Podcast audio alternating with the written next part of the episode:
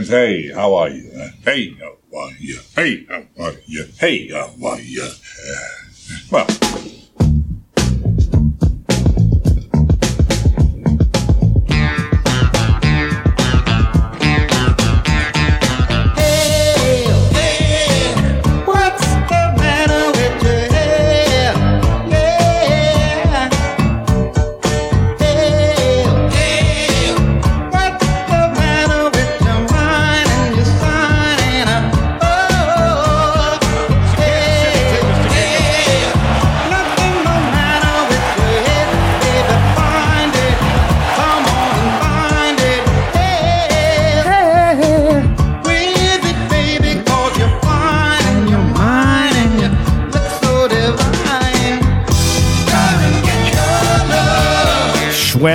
Tis I, the prince of podcasting, the bipolar rock and roller, the sultan of slits, the godfather of gash, the world's greatest singer songwriter. It's episode 194, and we are here to respect Native Americans, goddammit. Hey, yeah, yeah, yeah, hey, yeah, yeah, yeah. God damn, so current. I can't help myself. Actually, this is a great song. yeah, it really is. And uh, episode 194 um, on a snowy Sunday afternoon. certainly is. It's fucking beautiful out. The first good snow of the year. Not for me. Oh, yeah, you've had a couple since uh, the beginning of the year. Well, since last year. I guess, it was- yeah, the beginning of the year, yeah. Snowing like It snowed in November. snowing. Huh? Well, we have done a lot of cocaine. I got like three inches in November. Three inches of coke. Holy shit! Jesus Christ. What are you, Scarface over here? Three inches by one nanometer. Damn. And uh, as always, I'm joined by the former. Oh, I forgot to mention that I'm the genetic jackhammer. As always, I'm joined by former Intercontinental Champion, the Vanilla Gorilla, the Boomer Bog Trotter, the White Samoan, the the only man I know that eats potatoes, raw potatoes, as a hand fruit. That's old Chucky's delish. sacks. I mean, they're good. Come on. And my teeth are strong as fuck. There you go. Chucky Tater Sacks over there. Look at him. Look at him in all his fucking glory. And as always, returning champion, um, the world's greatest claw machine operator, um, the the Ricky Schroder of regenerative farming, the Lord of Laurel Creek.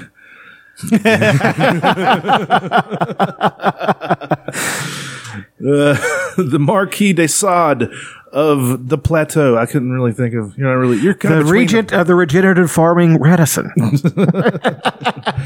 That's the bone cruncher. That's John Morgan, the dirty shame, Holla! the toughest man in uh, in a, in a two mile radius of his farm. With a professional mixed martial arts record of zero wins, zero losses, and zero zero, no draws. contests. Zero, no contest. Triple double. Three. Yeah, I mean, uh, better all zeros than a, a big L in, in in the L one in the L column, I suppose. And uh, we're here the day after um, all the outrage broke out over a boy smiling at an Indian. Was it a smile, though? It was more of a of a More of a smirk. smirk, perhaps a a shit eating grin. I'm pretty sure they're they're An probably SEG. They're, prob- they're probably having cl- whole classes right now at Oh, universities. there is so much sensitivity analyzing training his, going on right his, now. his facial s- expression. and outing him as this terrible person they're going to ruin his life for something he did when he was 15 fucking years old. Yeah, I mean it's pretty stupid. I mean, well, It is a shitty thing. It we is. can just go, get right into talking about it.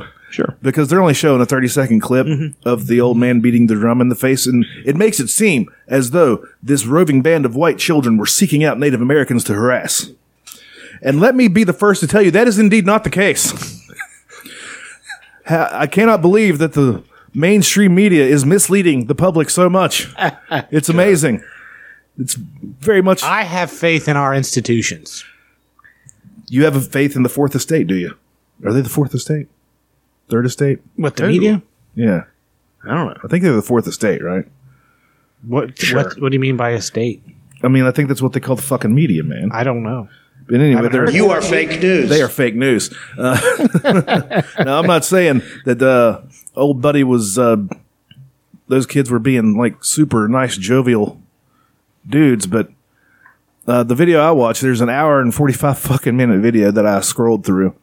Uh, that has black Israelites harassing everybody that they can fucking that can hear them What a bunch of fucking at the mo- at the douchebags. the mall in Washington, wherever they were at. They were near the watch the uh, Lincoln Memorial. Them and the black Muslims are the One of those worst. DC places yeah, where people go, place where there's a shitload of concrete and statues. that where important stuff happens. Yeah, apparently.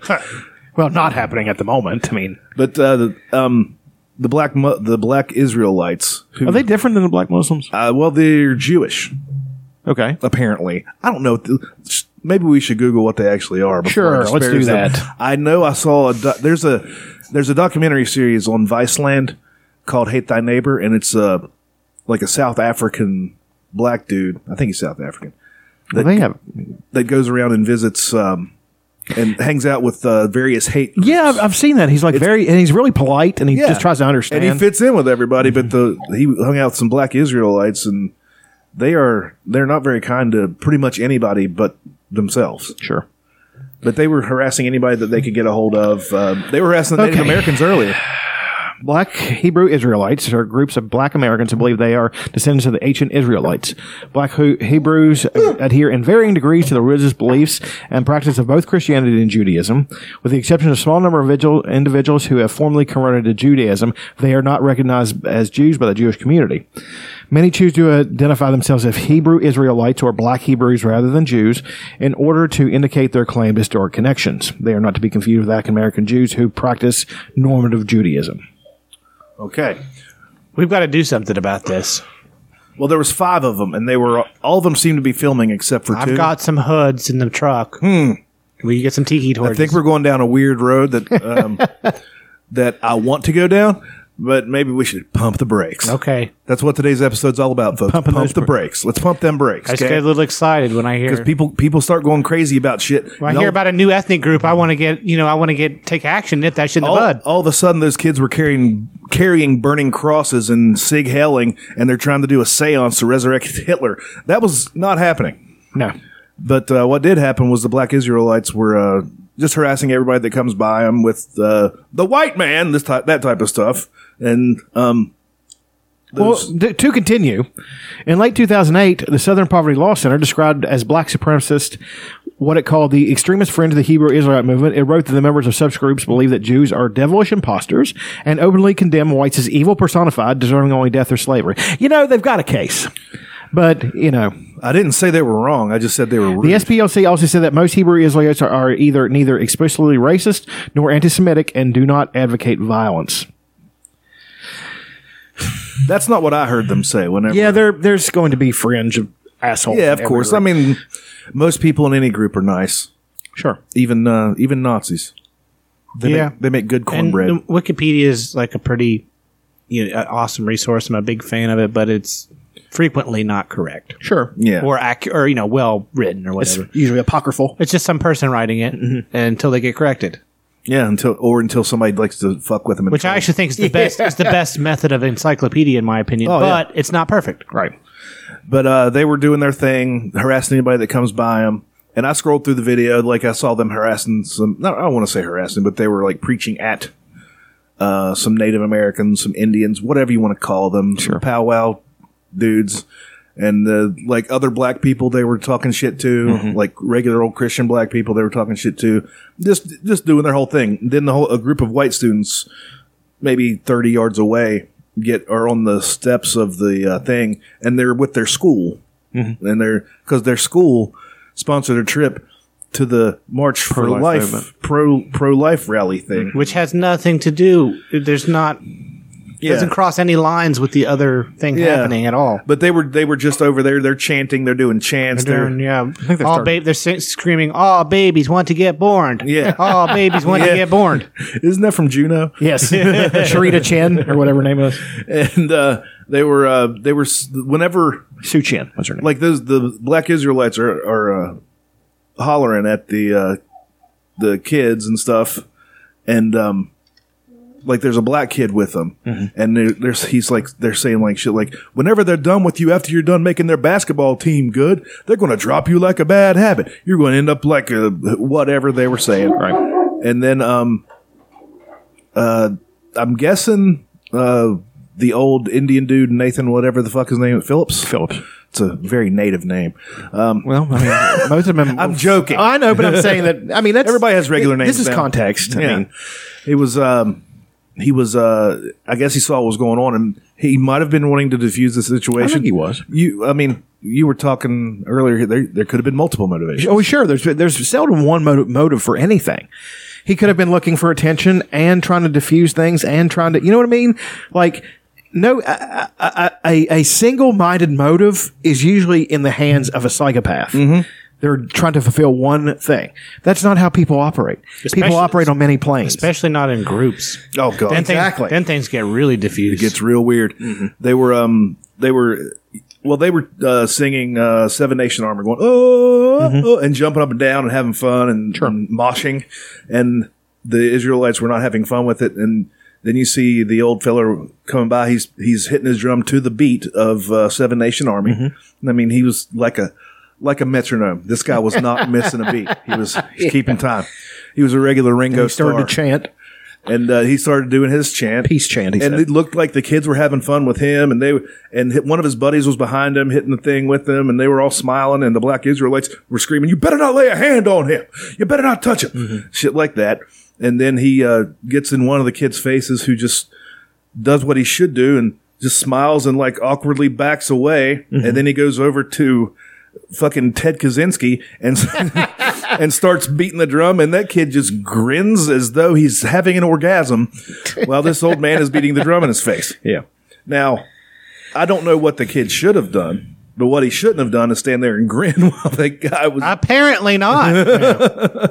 because now he's being doxxed. Uh, yeah, that's terrible. That's that's that's extreme. That's extreme to put it mildly. I mean, and I'm you know how I am, and and where my sympathies lie. It doesn't get it doesn't get more impassioned towards the na- the plight of the Native American than Chucky Tater Sacks. No. That's the truth. I mean, I'm having been touched by. An angel. Yeah, Della Reese told me all about the whole thing. Is that our first Della Reese friend? Della Reese friend? It certainly is. Um, but uh, no, I, I I had a class taught by a Native American woman who was we had a nice rapport, and she gave me a lot of literature and told me a lot of things. And I actually was talking to her about going. Um, I, I had asked her if you know there were sweat lodges around and was you know interested in the culture, you know, and um, she was very polite and nice and you know, and it really their culture at first it was of course as any kid is fascinated by because it's got a lot of imagery with animals and all that stuff and you know and warrior associations all that stuff that's going to be interesting Yeah, it's, it's badass. yeah it is it is badass but then as i I loved it when I was a kid. as that, uh, I still do. and then as I got into it, I, I did for a while take the stance that they were, which is just as racist as condemning them for being savages, as they were being noble and they were this. They're fucking people. They're people. So, you know, they are driven by the same motivations and have the same emotional makeup as the rest of us. And that so frequently gets shuffled out, you know, that they, they're either lauded for being some kind of almost sylvan creature uh, of, of incredible nobility. And then at the same time, on the other side is a savage who deserved what they got. You know, it's seldom in the middle that people just examine them as people and try to, and try to understand how shitty are the things that happen to them and still happening to just regular folks. You know what I mean? They're just regular folks like the rest of us. Yeah, they have different background and motivations and religions and all that stuff, but that's just the way things are, you know, and I just, the, the reason it makes me so upset is because having read everything that happened to him and, and the, and the FBI case about Leonard Peltier, you know, I just, like I said, I just put a post up about In the Spirit of Crazy Horse, which is a great book, and My Life is My Sundance, written by Leonard Peltier in jail, who he's going to die in jail for a crime he did not commit. And, you know, in the, and bury my heart at wounded knee. That's why the Donald Trump thing towards Elizabeth Warren really kind of offended me because that's, that's a massacre. It's, it's women and So children. if he hadn't said wounded knee, uh, if he did just, If he had just made a, another Native American reference, it probably wouldn't have bothered me as much. But I think that was an insensitive thing to say because he's too stupid to have read about it anyway. Oh yeah, there's no way he knows what it is. Exactly. So, so therefore, he gets. But still, that gets tweet se- was Well, I know it was funny, and I'm able to see the comedy and, and everything. Yeah, that, it was magnifique. That's exactly what I was going to say. It was just fucking prime Angus. Like, The stakes have never been higher. oh god damn it! He just raised the stakes. it was so good. But um, that's what I'm saying is that they that they don't there, yes, genocide is not a new phenomenon. It's as old as human beings themselves. Do, do, do. Phenomenon. Do, do, do, do. Phenomenon.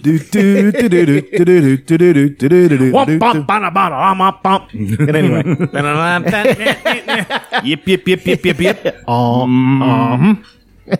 but anyway, um, but the the absolute destruction of the Native American is a singular event in human history. To have so many different groups of one ethnic group wiped out en masse is is is really a singular event. I mean, sure that you know World War II did what it did, and the Armenian genocide and all that stuff had happened, but never have such numbers and and so systematically. You know what I mean? Both systematic. See, that's the thing, though. Both systematically and by accident. You know, sometimes it just happened. I don't know if they were like, you know, if there was like a uh, an, an Illuminati group of guys who said No. They were just like, we want more land, we want more land, we want more land, and they just kept taking more. And Sure. over they the course of hundred years, they look back and like, well, we Yeah, we we, made- did, we- we did that a whole bunch of times. Yeah, we made a series. we, we made a series of treaties with people, and then we broke them all on purpose. It's gradualism. We gradually genocided them. Manifest destiny. Let's put a name to it so it doesn't sound so terrible. Grad, gradual. I, I like the I like the term gradual genocide. gradual. Yeah, I mean, and um, when you really look into these things and and read some of the literature, American Holocaust is a, is a great one. Um, you see how insane the whole thing is, and how some of this stuff will make you ill. And these are not accounts written by Native Americans because they didn't have written language at the time. Well, the Aztecs did, and a few, uh, quite a few others did. But the Spanish monks who were with him, especially one Roberto de las Casas, who thought who Who's also he's a great vocalist for the uh, Rage Against the Machine. that's Zach Del Rocha, sir. Oh, well, You're almost there. I'm embarrassed. Oh, it's all right. Are you some kind of rapper though, right? Sure, He probably talked rhythmically. but um, he saw what what his countrymen were doing, the conquistadors and stuff like that, and it was driving him insane. He thought he was in hell because he's watching all these hellish things that human beings are doing to other human beings. And it goes to show the reason they were able to do that is because at first, here's the way the cycle of things go. When two cultures meet, at first there is a true admiration for each other. There's a, at first a little bit of, you know, uh, apprehension, like they're different than us. Are they going to be violent? And then they start to meet, and there's like, I kind of like these people. sort of like the first round of a fight. Sure, you're feeling each other out. Yeah. But then the admiration turns into almost invariably turns into contempt because their their different ways are are threatening. They might be be considered superior to our ways. Like I'm saying, the the guys who were with uh, I, think, can't I, I think it was Pizar- Bizarro or or uh, or uh, Cortez, one of them. He they were in their boat and they were being taken to Tenochtitlan, and they I'm pretty sure it's Tenochtitlan, and they were seeing the, the cana- and seeing the the canals and and the grand marketplace where they said you could get anything. So it was so huge. You could set the marketplace of Rome and London and Paris and set them down in a corner of this, and it still wouldn't have made a dent. That's how big this place was. And one guy said, "This can't be real. We have we've we've died. We've gone to heaven. You know, this is this is how beautiful it is." But then, on the turn of a dime, man, they started just uh, 250 men massacred like the whole population. I had probably more than 250 men, but it wasn't a lot. Massacred virtually the entire population of Aztecs, and you know, and that repeated itself because there's one thing Europeans all, have always been good at, and I've, I've had this this discussion with so many people is waging war. We are so good at fighting, and it's because we're a warlike people. You know, you have the Celts fighting, you know, the the Italians. You've got all these other people. We've been fighting each other since the dawn of time. And yes, for a while we were the Middle East of the world. You know, uh, of that of that time. Take that, samurai, little bitches. Well, I mean, they were too, but you know, it, it's just uh, it, to to read about it and then to know all the stuff that happened. That's I'm trying to explain. That's the reason why I am because I because it is a very tragic thing. The whole thing's extremely tragic and upsetting. So I think if everybody knew that, they'd be a little less apt to probably not a lot of people, but they'd be less apt to make fun and stuff like that. That's all. That's all.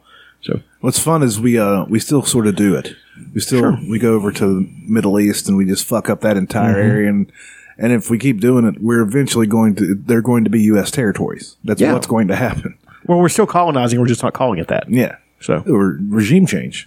We're spreading democracy. we're doing what the uh, what the Germans were doing, attempting to do in World War II, called uh, Eindeutschen. When they when they would invade Bless you, places, by the way. they would invade places, remove the native people who, like in Ukraine, and start sending Germans out to fucking populate. See, it. you're putting a negative spin on it, though. I prefer Nation building. creating allies. Why you got to be so negative, bro? Forcible treaties. Coercive peace. Bibles and bullets. Bible and sword. Bible and sword. coercive. I'm trying to figure out how to spell coercive. I think I got it. See, That was it. I beat But you. yeah, man. Um, Yeah. Nobody like I posted the whole video and I put the time code in there on on the Facebook. Nobody's going to watch it. I know that. I understand that. A few people will, but you, but they won't acknowledge it. They it. won't acknowledge it, and I'm going to be, and they're going to think I'm a racist or There's there's a so many guy. people See, on that's so Facebook, ridiculous. the the lurkers that that that just consummately absorb everything that you write and post and absorb your information because they're seeking information. That's their personality type, but they never fucking interact with you. It's so creepy. There's a particular page um, about a man from West Virginia that constantly steals things from me and puts them up. He's a man and he's from West Virginia. I wonder who it is. He's a very good friend of mine, but uh, I don't know. Maybe credit a motherfucker every now and then, even though I did steal them too. But still, I'm, I'm going to message him and just tell him to make me an admin just to cut out the fucking middleman. West Virginia. Change, change it to change the name of it. West Virginia dude. Men. Pluralize it. But yeah, I don't know. Um, in that situation, like if, if we're on the street, I want to commend that kid for his uh, um, restraint sure. because if you walk up on the street and you start beating a drum in my face, we're throwing hands. I'm at least gonna like put my hand in your face and maybe push. Yeah, maybe mush. Get mouth him a out of my bit. face. You know, Chuck used to go down the street and mushmouth short people. That was one of his. fa- And I would walk behind him with a boombox playing short people. By, No, it was Baby Elephant Walk. Okay. Yeah. but yeah, if you if you uh if uh say uh Neil Peart comes up to me with his full drum kit and gets in my face and starts playing a great mean, solo, Th- If the decibel level gets hmm. loud enough, oh. you're damaging my body. You're hurting my eardrums. That's a- that's an act of aggression. But it's Neil fucking Peart. you know what? I don't care if it's Neil Diamond. Neil Peart's gonna get take my that back. face. Neil Peart's gonna get hurt. Hurt Peart. Charlie Zelenoff needs to challenge him. Oh God. I don't care if he's 78. We could talk about Charlie Zelenoff now. I think we could put the That, Native that could do an thing to bed. entire. That could do an entire podcast on that. But I'm just going to say this on the Native American thing: if you ever get an opportunity and you want to understand, um, why I think the United States should take this a little bit more seriously uh, and and try to be a little bit more helpful to its natives, su- such as places like New Zealand and and and to a lesser extent Australia, um, then read at least the three books that I put up. In the Spirit of Crazy Horse, My Life is My Sundance, and Bury My Heart at Wounded Knee. And there are so, so many others. This Land Was Our Land. That's a good one. Um, I, I haven't actually read that one yet, but I'm going to get around to it. And You've read the back of it, and well, I've read enough to write a book report. well, n- well, I've read, I've read uh, reviews and I've read snippets of it. I haven't sat down and read it yet. American Holocaust, A Little Matter of Genocide. These are all books, to, nice books to read if you want to understand the the the the gravity of the situation in the United States and and and the things it did to these to the people. So. Um, okay, Charlie Zelenoff. You you alerted me. I've heard about this guy. Have you heard of this guy? I don't think Punch so. some clips up for John. This this holy shit. It starts funny and then it just starts to get to get disturbing. So okay, a little bit of context. You guys, having talked to you guys and you guys understand MMA and you especially with martial arts, there are a lot of things that I used to believe that I'm embarrassed I believe now. Oh, As- sure, all of us. As in the the chi point and mysticism, all that bullshit. It's bullshit. But so I started looking for martial arts frauds, and the one that broke my heart worst was Frank Dux fucking Bloodsport. Because I because I watched a three part series, and this guy named his his name's Pink Man or something like that does these, and he had martial biggest martial arts frauds, and he had a bunch on there. And I started with Frank Dux, and it was fascinating because it is so much bullshit this fucking guy created and created an entire persona for himself that is just not real. A series of movies. Yes, yeah, well, There's three blood sports. I well, think. yeah, okay, uh, sure, but and then it just the claims were overlapping, and then he claimed he was a spy and shit. He wrote a book called A Very Dangerous Man, and it fucking sold well. Jean Claude Van Damme himself was probably more legit. Absolutely, Jean Claude Van. Damme is legit. well, Oh, yeah, he can fight. he hasn't fought the Kumite. I Well, mean, no, but- But I don't to think the, death. Kuma, the Kumite is just uh, another term for tournament. I found out. Yeah. there isn't a Kumite. When you go to a Kumite, mean- it's just a tournament. I mean, there's a ch- there's a chance you could die at the karate store tournament at the high school down the road. Yeah. and if I'm there, you will. I mean, the, lo- the if you local got- the local gym mat special. I mean, if you got an undiagnosed heart condition and someone catches you with a spinning back kick to the solar plexus, you're going. There's a chance you're going to die. I mean, Bolo Yeung goes to every one of these. I've seen him. You know, he's he's undefeated. Chong Li. He really believes he's Chong Li. He's he's on the next. No, by the way, Bolo Yeung is probably completely legit. But um, Uh, Van Damme, he's fought. He did a few kickboxing fights in, before he was an actor. Sure. Yeah. and um, I, I'm I'm quite sure that he is legit with that and stuff. But Frank Dux is a complete fraud. And then you had uh, there's a few of them. There's a guy who's a ninja, and he changed his name to uh, some kind of Asian name, and his real name is like George or some shit. It is so fucking depressing because he made videos where he's disarming people and climbing up bamboo and shit, and people bought this shit. And he actually wrote books that people bought. He was and and Black Belt magazine was taking me as legit. And then there was a, a guy they had shoot fighting in Japan. I think I might actually have had a couple of his books. We probably I all had did. I had ninjutsu books that taught Remember you how- everything. yeah. Remember how There's a uh, whole section at Walden Books. yeah. The whole martial arts All his books are probably there. That show you picture by picture how to do certain moves, which is a terrible way to learn. It's- it was this. I know it was a big thing in the '70s for kids growing up in the '70s, but like the kung fu movies became really huge over here. Sure. But we had um, the Chuck Norris action movies and the um, the uh, Stallone, Steven Seagal, Seagal, Van of course Damme. Van Damme. We had all that. We had the American Ninja movies. Then there's all the B movies. Like there's all kinds of karate martial there's arts. so I, movies. was, I saw every ninja movie there was. Enter the Ninja, Ninja Two, Ninja Three, American Domination, Ninja. American Ninja. Ninja. There's There's like all 26 of them. They're Yeah. all dog shit, and they're just so.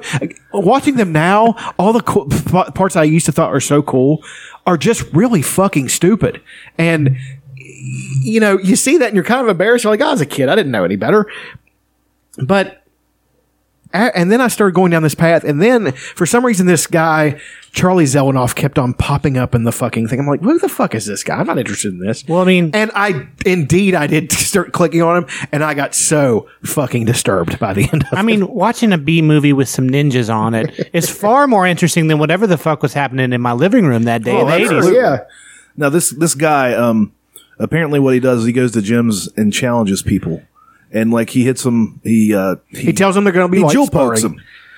And the uh, he fucking sneak attacks them mostly. He sucker And he's like, I won. And he's like 265 and 0. Yeah. Is this the ninja guy? And This then is Charlie this is Zelenoff. Charlie Zelenoff, and he'll make videos where he taunts, like he taunted the champ. okay, I've got, I've got. Well, that's that what one. ninjas do. They they they No, fight he's not a dirt. ninja; he's a boxer. Oh, okay, He okay. claims to be a boxer. I've got, um, I got it pulled off, pulled up where he's, uh, he's left a voicemail for Deontay Wilder. And right now, if you don't know, Deontay Wilder is the world heavyweight champion. He's six foot four. And I think he fights at 215 and he's heavyweight. He just fought, um, Tyson Fury, who, who is six nine, 265, and they went to a draw. And this motherfucker hits so hard, He's a big black guy from Alabama. He's and a he- really nice guy too. he's a sweetheart. Black albino, straight from Alabama. Way down south, don't you know that I'm a black albino, straight from Alabama? He leaves him That's this a great song. He leaves him this voicemail. Internet troll Charlie Zelenoff calls boxer Deontay Wilder and leaves him an answer phone message. Now this is before Deontay Wilder was the champ. He's got a flip phone. This must have been ten years Hey, you ago. have reached the Bronze Bomber. I'm sorry that I missed your call. But if you leave Yeah, the name and your Bronze number, Bomber's a his name. I'll be sure to get that with. Until then, have a blessed day. Yes, I believe I've reached paid professional actor headquarters. Uh, Calls him Deontay Wilder, actor. paid professional actor. Hey, listen, clown. Talking shit, huh? You remember how you ducked me in 2012 and I beat Derek the Giant? Derek the Giant would knock you the fuck out, you son of a bitch. Let me Pause you that for a second. You're such a good fighter. Why?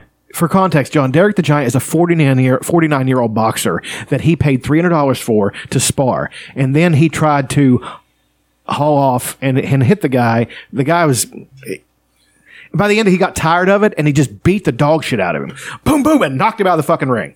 But then, Uh, the the forty nine year old. yes, Derek the Giant. And he he says that's not his real name. He's like, he wanted to call me Derek Giant, whatever. And he is a big fucking guy. And Charlie Zelenoff alters the footage or not alters the footage. He edits it where Cut he, and paste where he's like throwing a couple jabs and the guy's not taking it seriously, but he is. It's So- almost like we know this other like big entity that does that all the time with information, cuts and pastes information and Yeah. presents it in a different way. It's Sort of like But we anyway. were just talking about that. Well, sure, yeah. but um, uh, he he did that, and then he claimed he beat him, and then I think he's mentally ill enough to actually believe it. So he starts thinking that he's this invincible guy, and he goes down this path, and it gets ever more disturbing, and he keeps on upping the fucking ante. He, he sucker punched. Well, that punch that one up too, where he sucker punched. It sounds like Andy Kaufman. It really does, but it's not. This But is not a work. This is not a work. He's he he sucker punched Floyd Mayweather Senior. He fuck sucker punched a seventy one year old man. yes, I And love then, this and, then got the, and then got the fuck kicked out of him in that fucking gym. All right, here's more. Why did you stage that fake match with Malik Scott, you piece of shit? If I hit you with my power, you spit your gum shield out and you spit every single tooth out, motherfucker. You're a fucking bum. Let's meet up right now. Come to LA, I'm the champion. You're a fucking bum. You're a joke. Hey, I send you my last fight. Kickboxer, 28 seconds, motherfucker. You want to be next? Let's get it on right now. Can he fight at all? No. Hey, listen. Not at all. Six four three hundred pounder. Failed. Six four three hundred pounder. It's on video. Tap Charlie Z versus Derek the Giant. I beat the motherfucker's ass on video. Two different angles. You want to fight me? Let's get the fight on right now. That's it.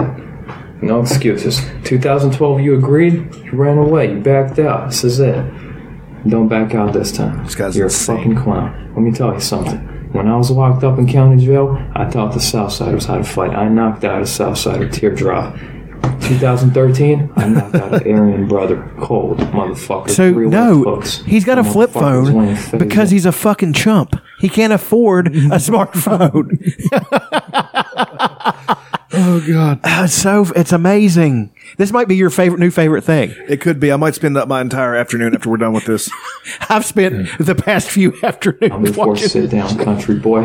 You want to fight me? I'm on probation. I can't go to Alabama to whoop your ass right now. Therefore, you come to LA. I'm the fucking champ. You come here, I knock you the fuck out. No excuse. That's like what. Remember when you were a kid, like, and you had a little beef with somebody. And he's like, "Well," and you're like, "Well, I'm 18, so I can't touch you." Yeah, yeah. When you turn 18, I'm whooping that ass, and nobody, no ass No, was ever whooped. no, no, no. No, actually, there is a story about that that I can't tell you. No, That that did happen. you want to keep doing this, or Yes, do that. Yeah, I, I, we need he. You have to. see Deontay that. Wilder accepted the challenge, and this is how it goes. This is the fight. Uh huh. Uh huh. Yeah. He starts running. What? and Wait. Watch what happens, and watch what he does. I think they cut out the first part though. He hit him the first time, and he just gets up and runs out and leaves. But this guy also talked all kinds of shit, saying he was going to duct tape his his daughter's mouth, shut, and This is hilarious. You about to make me mad now. Get up. and he's legitimately mad. Get up. You about to get up. See, this should be MMA. He'd just be fucking Don't stop, man. Yeah. He wouldn't have to. This guy would be the perfect heel. Huh? Rematch. Let's go. No, not right now. Gay ass boxing rules. I'm here. I like the guy keeps on trying to restrain Deontay Wilder, and he just and he's not really hitting him as hard as he can. No, every time he touches him, goes down. He's His, going about his 50%. technique's not even that great. Don't you ever. Now he's teaching him a lesson. Yeah, Don't you ever call me a. Yeah, he called him a nigger and everything. Charles. Sorry, but you know, Context. Don't you ever say. I'm going to record that. yeah, I know, isolate it. We are recording it. My pants up, Chad. What's the time code there? Don't you ever say. Well, you've done that before. Oh yeah, oh, yeah, definitely. I don't put up with racism. I don't put up with racism. And I don't put up. I don't put up with child. Oh, god damn it. And I'm dealt with. It's just weird. It is, dude. Like, this is so insane. What do you think? uh, Do you think he's just dis- got a dissociative disorder? I, I think he, he's probably schizophrenic. See, here, the, he here's what genuinely doesn't know who he is, or, or thinks he, he believes that this is. See, do you hear what he said? I hit you in the body. he's he's trying anything. Delusions of grandeur. Yes, he's trying anything to try to. He's constructed this fucking persona for himself, and it's so. He just needs to Overriding. Be, he needs to be heavily medicated. Yes, he does. He actually went to jail, and they made, and that was a condition of his probation. They had to keep taking his medicine. Put on a couch. Let him watch some. Let him watch uh, Steven Seagal movies for the rest of his life.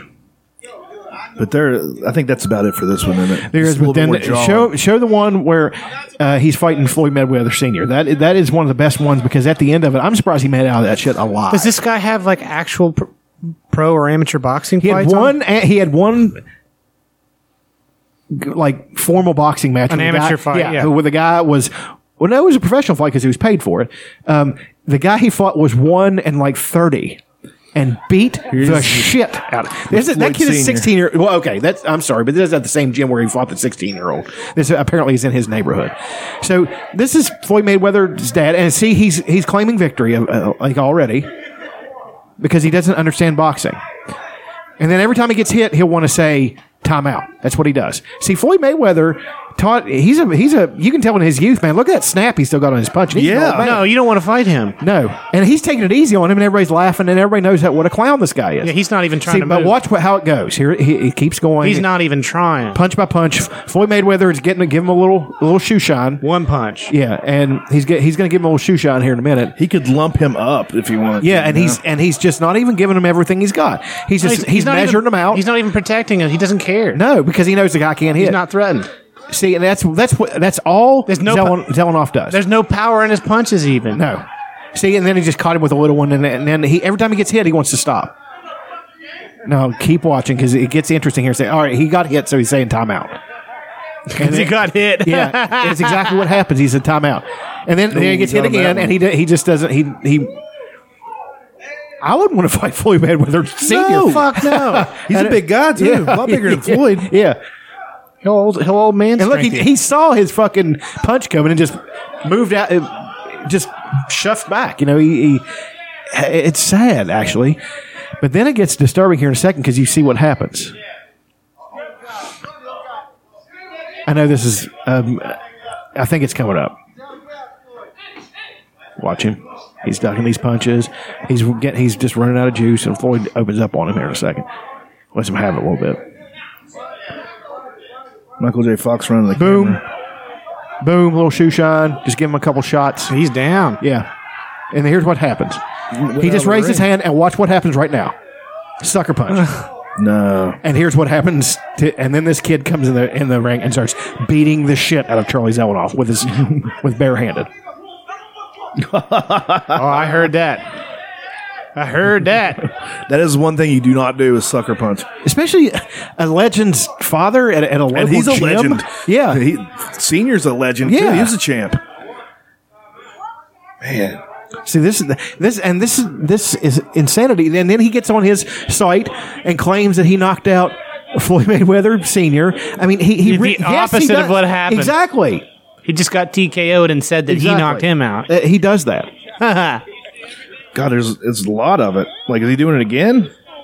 Are they going to go again? Ten minutes. He's gonna he's trying to get him to fight him again. And Man, I, this like there's one of them where he sort of goes up. We watched it a little bit ago where he goes up to like a Mentally what seems challenged like guy. a mentally challenged guy and, and just whops says, it. "All right, we touch gloves and we start." Yeah. and then as he he touched gloves with one hand and throws an overhand with the other. Yeah. as soon as he touches gloves, Anybody- he's like, "Okay, that's a TKO. I won." Exactly.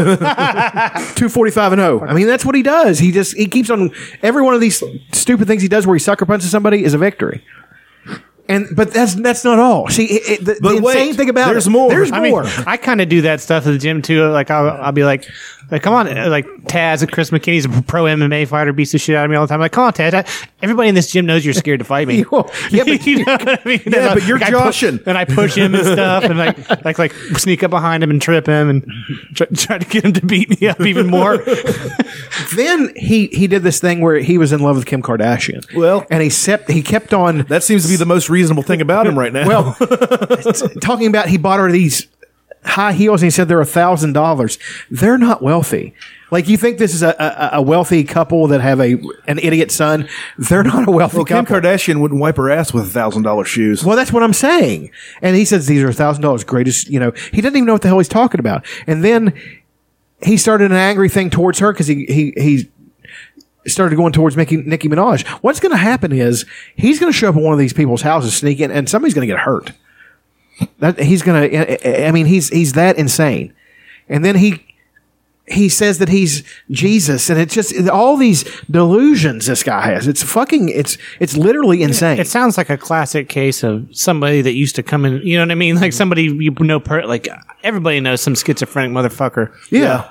And they like- shouldn't be maligned. They should be pitied. And if you don't know one, you're him. Like I used to, like when I worked at the coffee shop, and it was just like kind of in this kind of rough part of town, and it would just like, it was just a magnet for all the fucking craziest Freaks. motherfuckers. Was it a 24 hour?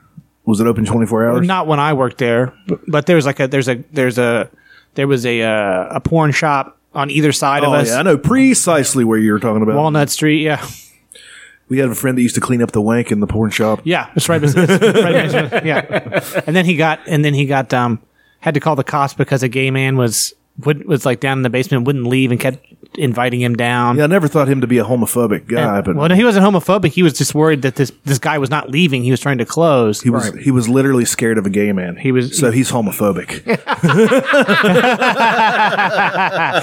he's not afraid of the fact that he was gay. He's afraid, afraid of, that- or that this guy, he's not afraid of sexual assault. yeah. he had a he had a very specific homophobia. Phobic of this That one gay guy. man. Yeah, this one homosexual. Here's one of Charlie Zelenoff assaulting a Domino's delivery man. Let's see how this goes for him. Assaulting a pizza delivery guy. Huh? You order pizza? Huh? Did you order? No, I didn't. Apartment 10? Didn't order. Yeah? No order. I didn't order. Okay. Gotta, gotta go. I'd take it. though. 1022 North Vista, I right? didn't order. Charlie Zelenoff. Okay. Hey, hold on. Come here. Come here. He's drunk. Yeah, Oh, What the fuck? motherfucker. Fuck, bitch. You got, you got fucked up, bitch. Punch an old pizza man. Just an old fella out That's there. assault. Dude looked like he And he was in a- recorded it and put it on his fucking website. Or on his fucking YouTube page. like record like delivering pizzas isn't a fucking hard enough job. I'd have beat that motherfucker to death. I'd have thrown that pizza down. Well, no, I would, I would have taken a slice and put it on the end of my fist and shoved it down his fucking throat. Depends on depends on You're like, you ordered it, you gotta fucking eat it, you fuck. depends on how hard he punched me. I It might have just been like, oh well. He Here's me. one of him getting put in his place. That happens a lot. It seems like seems like that's what happens to this guy. Oh shit, this shit's awesome. This guy's an MMA fighter. Looks like Yoel fucking Romero. What a mistake he's made. Watch him. Well, there you go. He's gonna suplex him, isn't he? No. He's choking him. Oh, are you gonna go to sleep? No, he's just got him caught. He's not he's not cranked it down Oh, he yet. does. He took his glove off. Now he's gonna start cranking. Oh, that is disgusting. That choke. Motherfucker. You did say friendly. No, that wasn't motherfucking friend. Yeah, he was. You were trying to fucking sleep me. I was got a standing guillotine. Yes, you were. All right? I like how he's being almost paternal. Yeah, he's not really Yes, cranking you on it are. yet. Yeah. All right? It's over. It's Barcelona. He's a real martial artist. He's just neutralizing him. Uh, You said five seconds friendly. That's what real martial arts do. Artists do when somebody does That's that. all right. You I just mean, this- neutralize them. This is.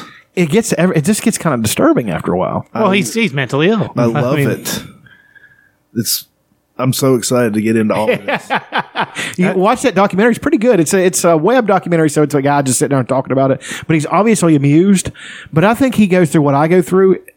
I was amused and hating the guy to begin with, but by the end of it, I'm just like, man, this guy's like really mentally ill. Yeah. he needs some help. You And know what's real weird about this is all of his videos that I've clicked on, there's not been an ad on them. So he's he's not getting any money for this shit that he's doing. So No. it's kind of fucked.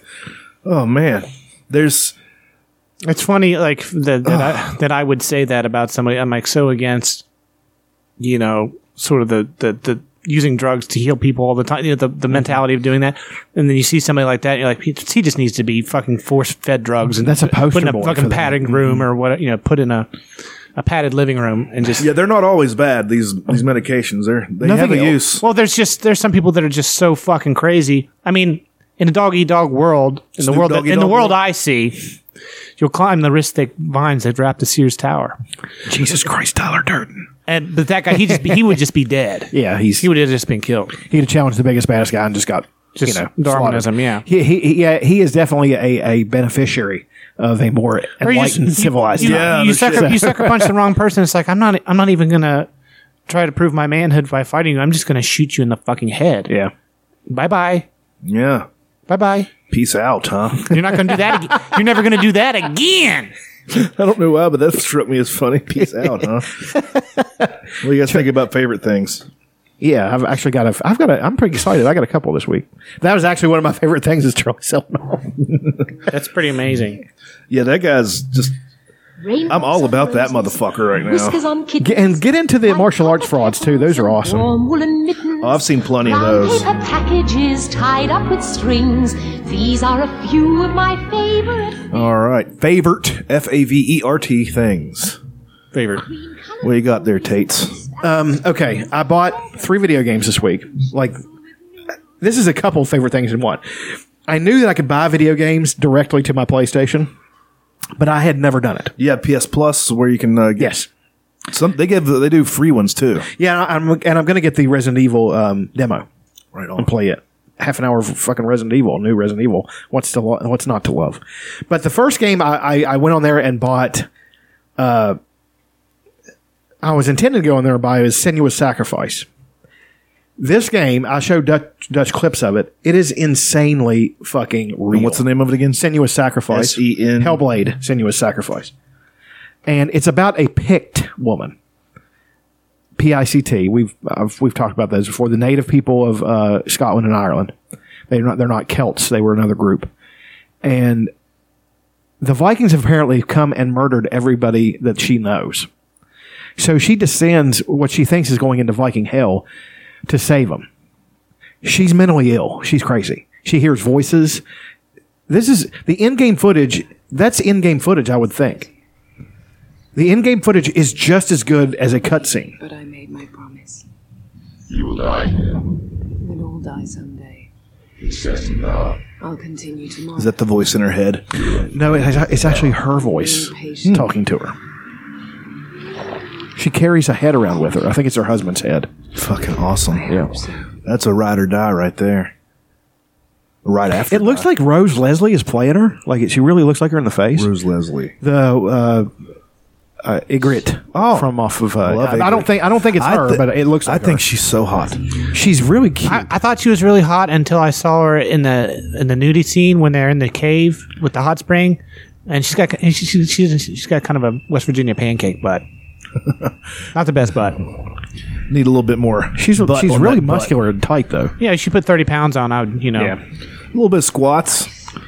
I might date. I, I might date her.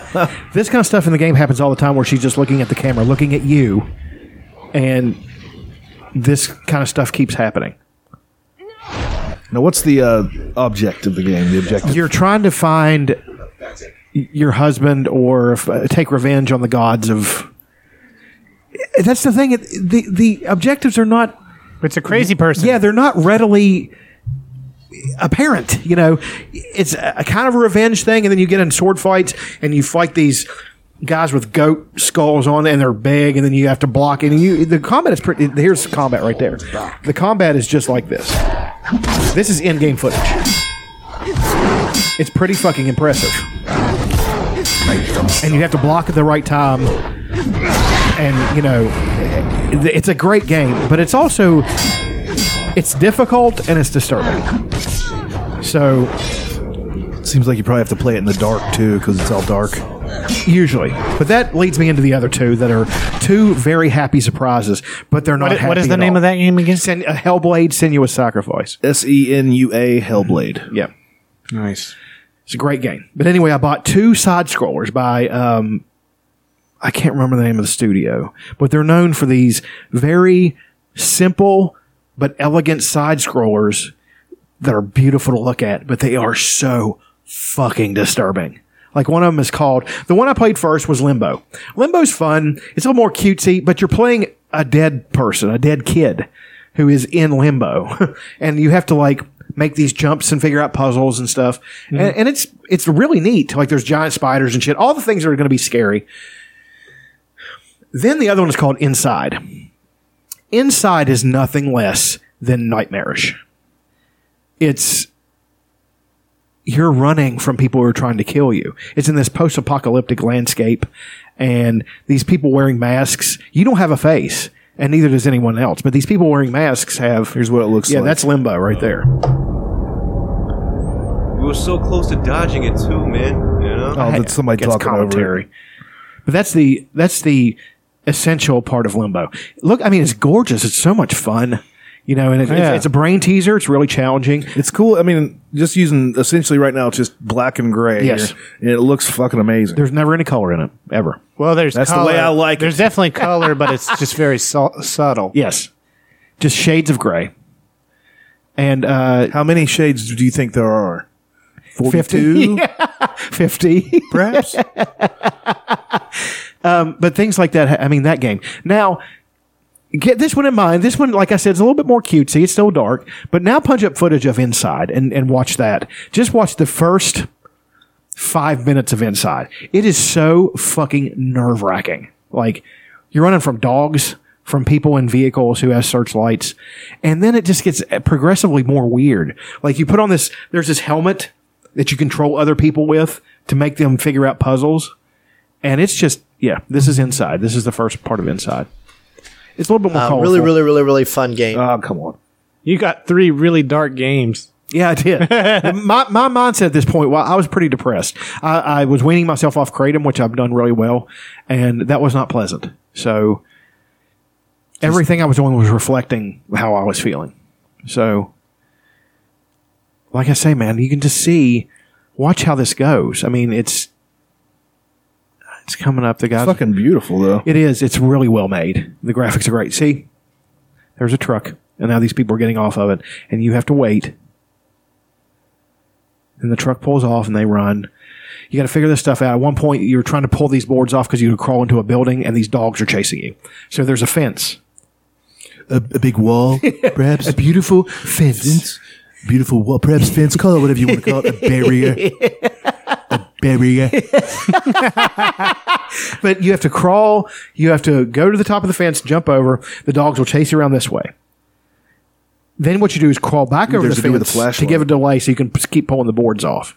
And it's yeah, dude. This Are these just like five dollar games or something? These were fifteen apiece, I think. Hellblade was uh, about thirty. These were fifteen apiece. I got And the, I got are the bundle. These are like independent studios probably Yes. putting them out.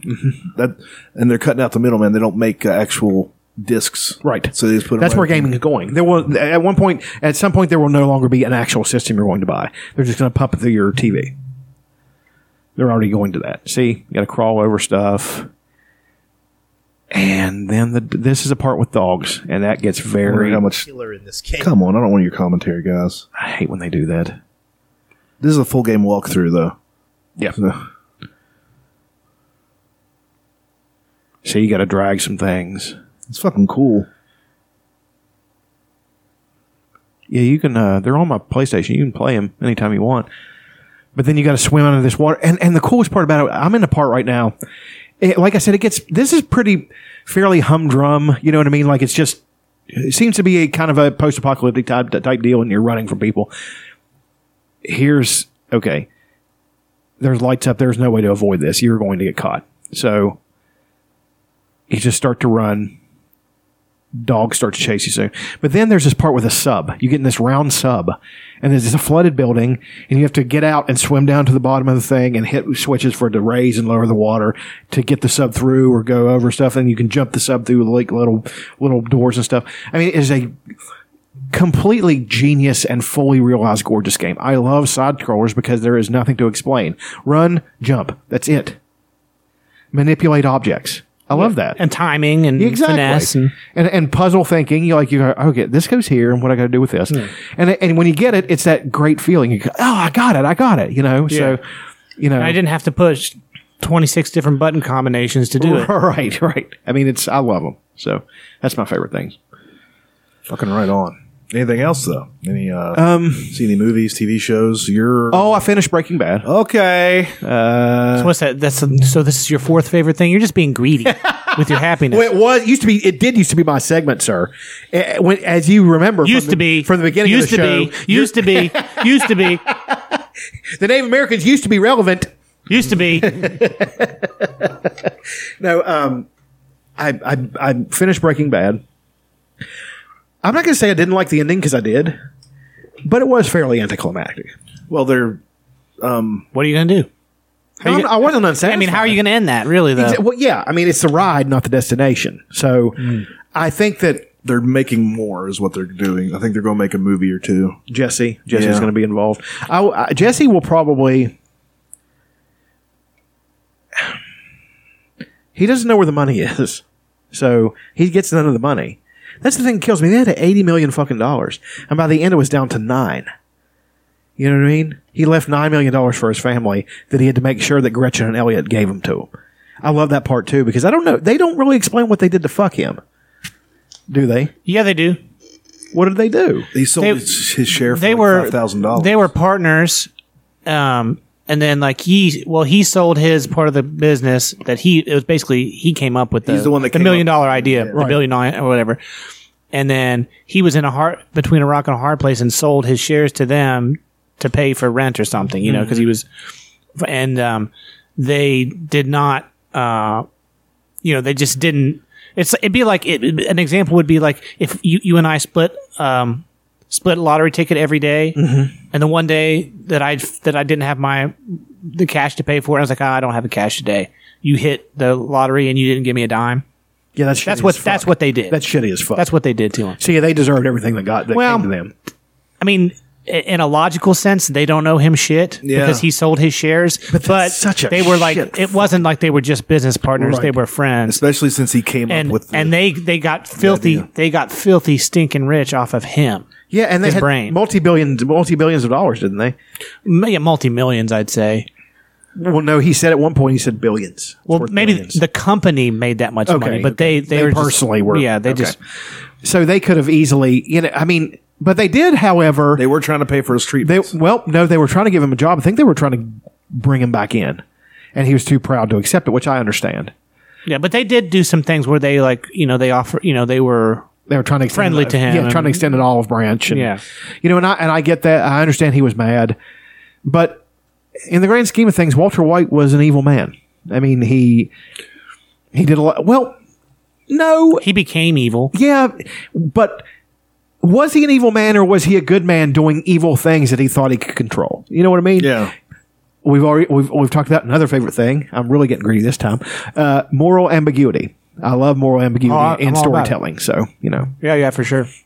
Um, I mean that's the, that's the mark of a good story. I mean, it, I mean unless it's like Princess Bride or something where Mm-hmm. yeah, that's got to be fairly straightforward. yeah. There's there's not really there's good and bad. there can be no good in uh, Count Rugen or uh, or Pr- Prince Humperdinck. They're just awful motherfuckers. Well, no, it's Prince Humperdinck. You kind of see the humanity in him. It's like, you know what I mean? He's, just like, a coward. yeah, he's he's, but he's not evil, evil, evil. You know what I mean? He's not like Sauron.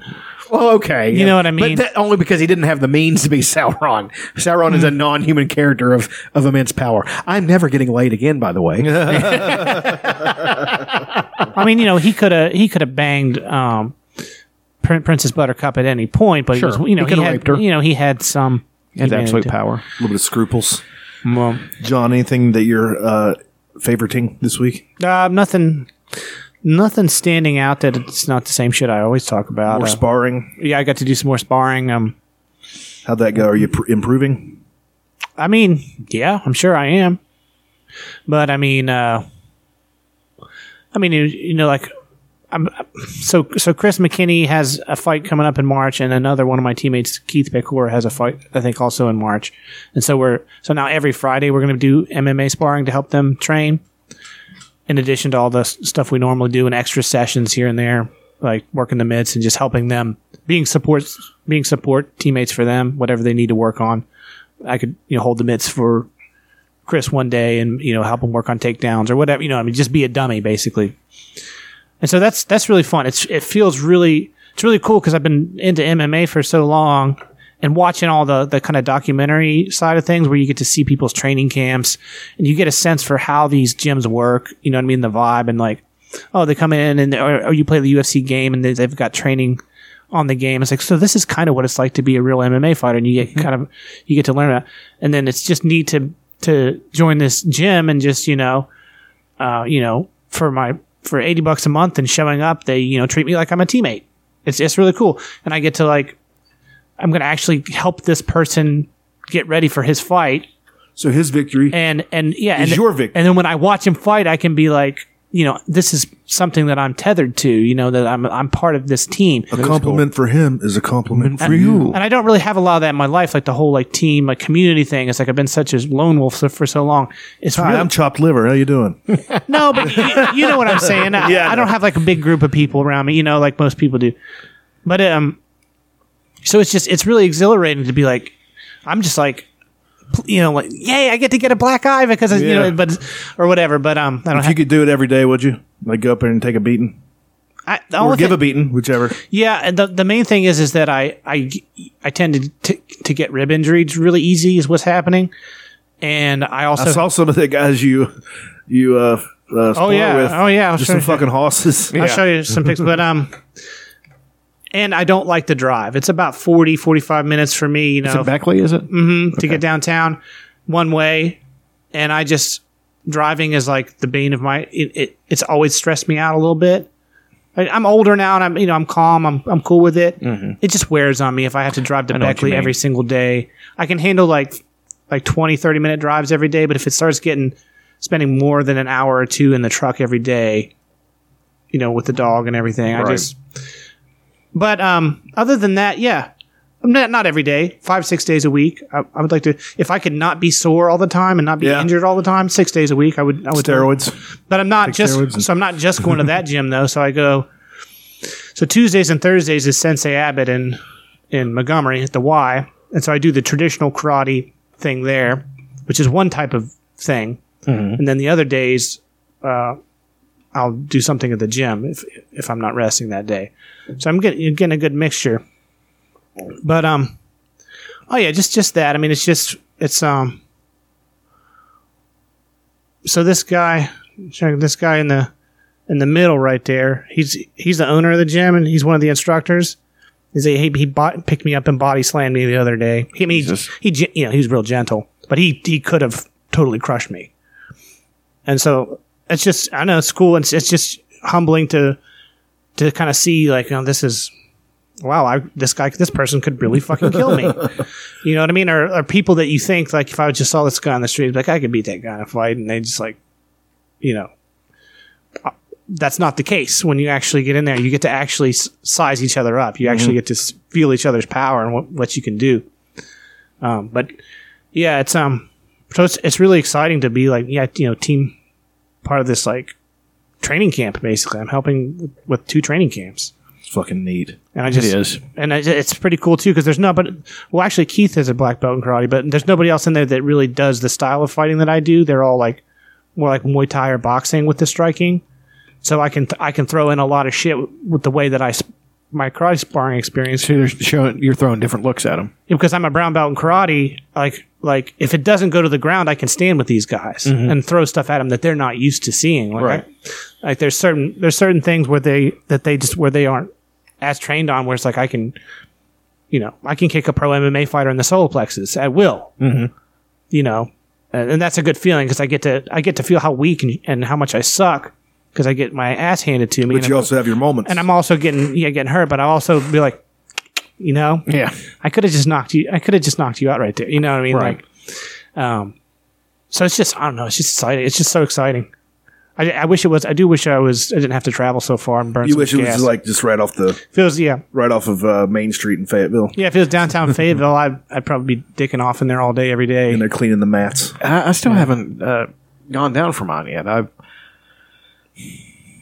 I mean, I for, say the, for the Krav Maga yeah, and, and everything, and well you you got you got the the jabby job it's a ways away yeah, that's what I'm saying. Is that it's it's at a weird time where it's going to, you know,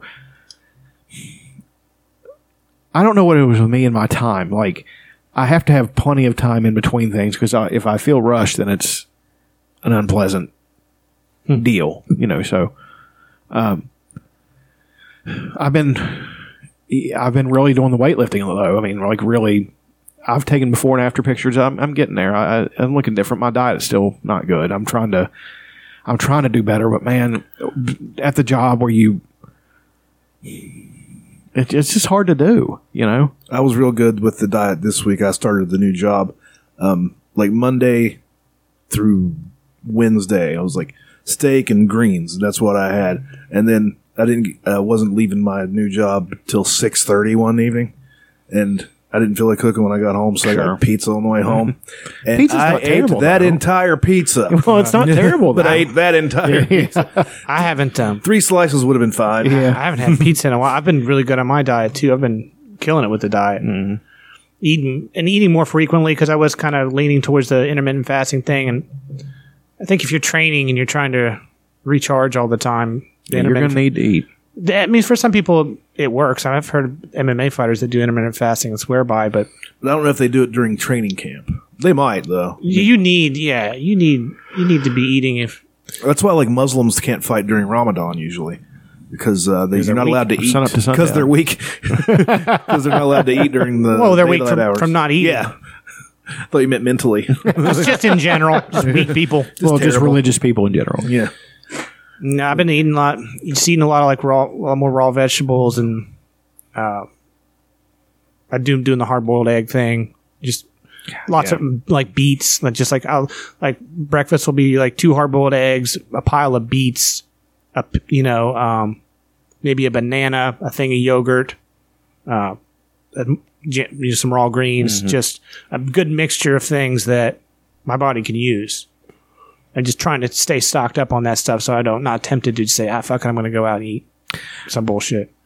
Well, the thing that's rough with me is that I've chosen this year to be as strong as I possibly can be, but I don't want to look like a slob. So when I just ate whatever the fuck I felt like, the the strength games seemed to come a little bit easier. You know, um, At the expense, at the expense of your holistic health. though. exactly. So, and I don't want to do that anymore.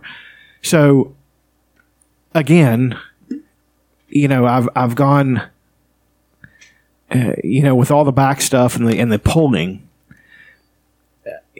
I'm do great. Like my strength goes up every week, and I and I'm and I'm staying within bounds uh, that I'm staying in that I don't have to. Like I can I'm I'm bent over rowing 250 for reps now. I could do 275 quite easily, you know, and even go up to 315 and start repping that a few times. Bench is not st- sticking with it. Like bench is it's not static, but it's climbing much slower. And I guess that's just genetics or how I'm built or whatever, or just maybe my style of training. Maybe I'm just, but it, it's it can be frustrating. Um, what I've I've read in the last couple of years is if with strength training, you're supposed to pick something that you can do easily five times, Mm-hmm. And do five sets of five. Yeah. And not, and I'm talking not struggling to get the last two reps. All right. You can do it easily, and then Not going to make you sore. yeah, it's not going to. because after you, after, if you quit for like a month, and after the first week, you're not going to be sore anymore. You'll still have the aches and pains and stuff, but it's not mm-hmm. going to be like you know the full body fucking soreness after you. Right. But you're supposed to do like the something you can do easily. I mean, it's not like you're throwing it up, but you can do it without a doubt five times. Right. Five sets. Take a good two or three minutes in between those sets. And well, uh, that's what- fucking get after it. Well, that's what I did. Like I started, you know, bench and bent over with 200 pounds. Bench, it was not challenging, but it wasn't super easy. Bent over row, it was laughably simple. You know, I could have done it with one fucking hand. so, and now I'm to the point where my strength for my back and my and my curl. I, one thing that, that I know d- sets us apart and why I'm like this. When I was a kid, I curled every day, like because I thought that's what you're supposed to do, and I wanted big arms like Arnold Hulk Hogan. Well, in Arnold Schwarzenegger, I was like, I want big arms like that because that is appealing to me. I, That's- I'd like to look like that. That's that. the stereotypical weightlifting Sure. motion. Yeah, and, and a lot of guys do that. But I was so you know how I get with OCD things, I would do it like literally every day with heavy weights and all kinds of stuff. It, it built such strength in my arms at an early time that it has stuck with me. That's why the reason I can pull anything, you know.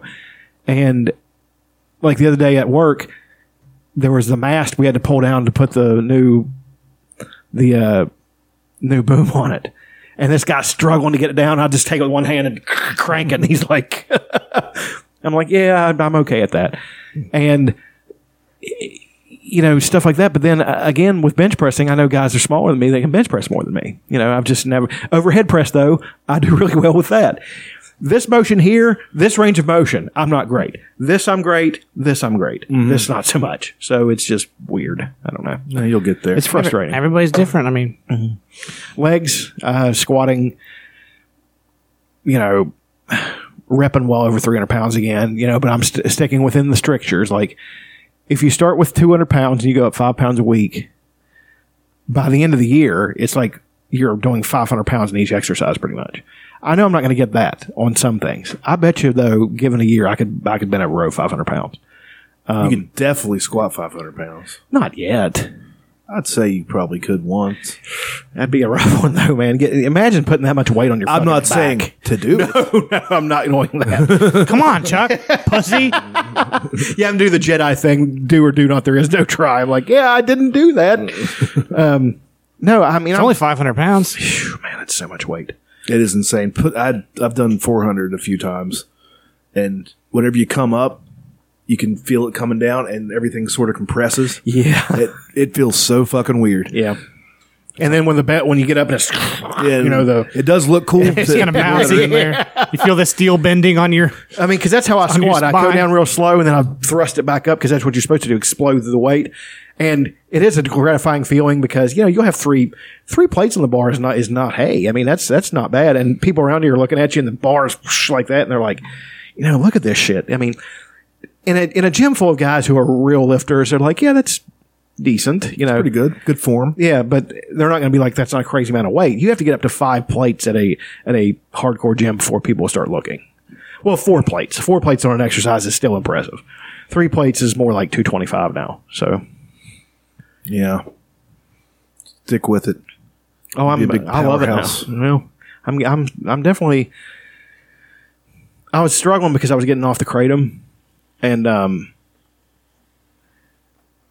and man, that was. I mean, I was fully fully on addicted to it because I went through a. I had a discussion with the people, a couple people my life, uh, my girlfriend and mom, and they were both like, "Yeah, you take way too much of that stuff." like I said, the girl was she was polite about it, but she said, "Huh, babe, that it, it stinks. when you take it, it's kind of nasty." I'm like, "I didn't know." So Yeah, I guess you can't really smell yourself. And then- that's a very a very um because I looked that looked that up. Like that's a very uh, rare side effect. Very few people get the smell thing. Oh, really? Yeah, I don't know why. you're one of the lucky ones. Yeah. Uh, well, of course. Um, also, just the amount that you that you were doing. yeah, I was doing a lot. I was doing probably eight tablespoons. You're a not supposed to rub it on you as a topical ointment. so that might be. You're not That's- supposed to use it in a bath. That's yeah, that's like more than eight times what I do. got my kratom bath. You're not bomb. supposed to slather it on your hamburger. God. No, I, I, but it was really it affected me psychologically. I was having panic attacks. Um, I had a. I think the other day I went home from work. I think that's what it was because I was forgetting things. Like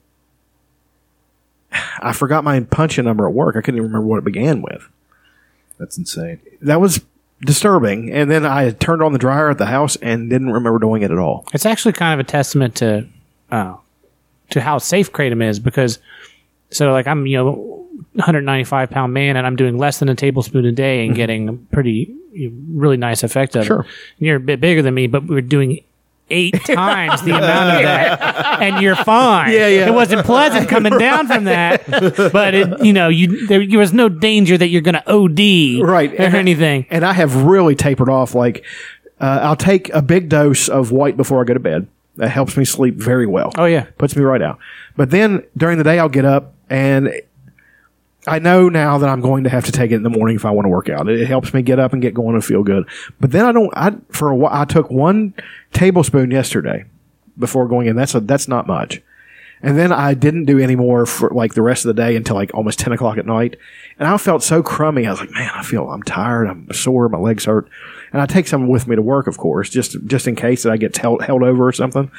I'm like, I'm just going to take a little. So I took a little and I felt wonderful. I'm fucking running out, getting to the stoker. I'm like, man, this stuff is so great and so terrible at once because it, I just want to keep taking it like that.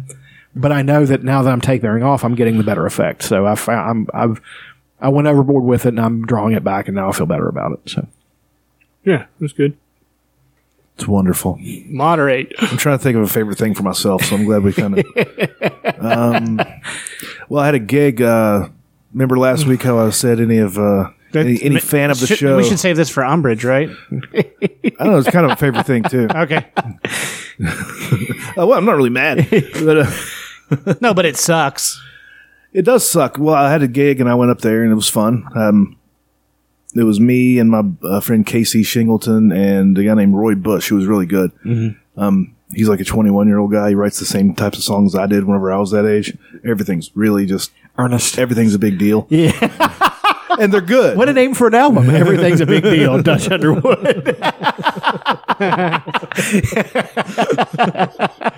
You're on the front like this. Just really worried. oh shit! I would want to see it in that old shitty country, like Yeah. like it'd been sh- photoshopped.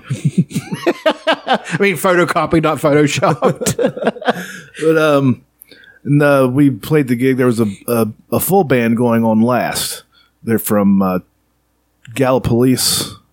They pronounce it Gallipolis. Gallipolis, yeah. We say Gallipolis. So I think actually the proper pronunciation would probably be Gallipolis or something like that. Probably. and um, Gallipolis. uh, 10, 10 o'clock rolls around and Casey gets there. He's the guy that put the whole show together. He's a friend of mine. He's a pro wrestler. Me and him talked about uh, stuff to do with his character. So I gave him some ideas because he wants to turn heel real bad. Because everybody does. That's, that's the fun part. Everybody wants Yeah. to turn heel. But um, they, they put me on first, and I'm thinking, I'm been I've been doing this for 20 years here in this area, and I'm opening Yeah. for you faggots. I didn't really but that didn't really bother me because I thought, you know what, I can play first and I can leave. And there was maybe 20 people in the bar, which is about standard really on a dead Friday night. And I get get up and play and uh, open with one of my songs, um, "Give It a Melody." Great song. Everybody loves it. It's terrific. And uh, Tremendous. and the only people that clap at the end are the musicians. And nobody, I don't know whether it wasn't loud enough in there, but the, nobody was sitting near the stage except for the musicians. Every everybody in the back was just paying zero attention. I mean, no attention. And well, I mean, and I really don't care. I I played like I was in front of ten thousand fucking people, and I keep and I do I keep playing. I played for about forty minutes probably, and it was just weird. I've never been so actively ignored in my entire life. Actively ignored. Actively ignored. God, we're getting all kinds of titles. There, there's the last like two or three shows have been crazy title options.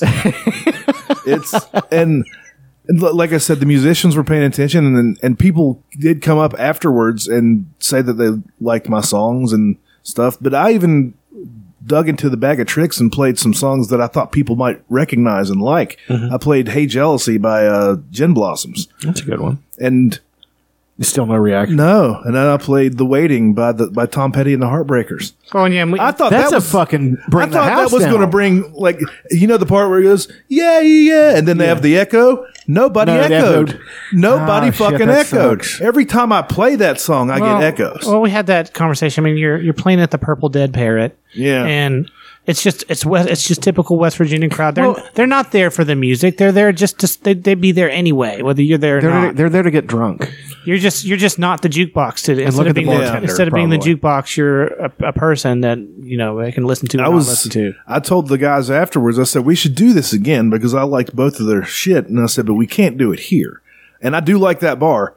I like. I played there a bunch of times. I've had lots of great reactions there. It was just that night nobody cared. We like if we'd have done the same thing at the Empty Glass, people would have liked it, and people would have cheered and clapped and came up after and said they enjoyed it and stuff.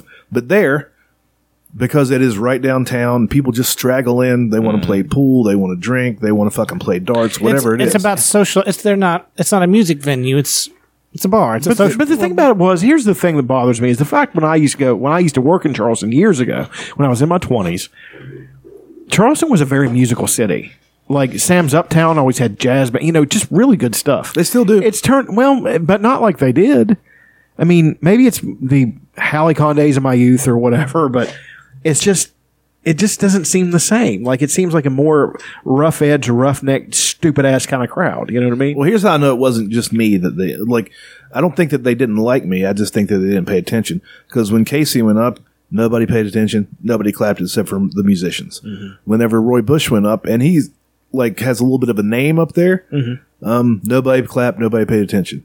Whenever this band from Ohio, Beaver Creek is their name, um, went up, they were. It was like you had turned on a classic '70s rock station in the '70s. They were playing all the hits. They were playing um, "All Right Now" by Free, "Sweet Home Fucking Alabama." So they're just cover band. Nobody cared. Nobody clapped. Nobody paid attention. Yeah, Uh, and that's a very uncomfortable feeling for somebody who's. I used to go watch my cousins play, and they're a great band. I mean, they played we they played all over North Carolina, and sometimes we were the only people clapping, and I and I would get upset. I'm like, what the fuck is wrong with you people? I mean, Well- is well, this a, a tough thing to do? I mean, you know, you have to if you're going to do that. If you're going to be a, a little known musician and play out, I mean, uh, you, you just have to do it because you just want to do it. Yeah. Sure. you have to expect that kind of shit every Oh, single I, time, I or always, worse, I or always worse, expect nobody to give a fuck. or somebody to you know. You know, criticize you or laugh at you, or you know, that shit happens. I mean, come up and ask if you can play this or can you play that? Because because if you know one song, you know them all. or or, I, the, or left-handed compliments. It's like, uh, do you ever do you ever play anything that's like I don't know, like upbeat, or you know, just yeah, I've had I've had Yeah, such, just, just some of the worst. music critics, yeah, Just all like, over the fucking place. Um, I no, I I play whatever I feel like playing.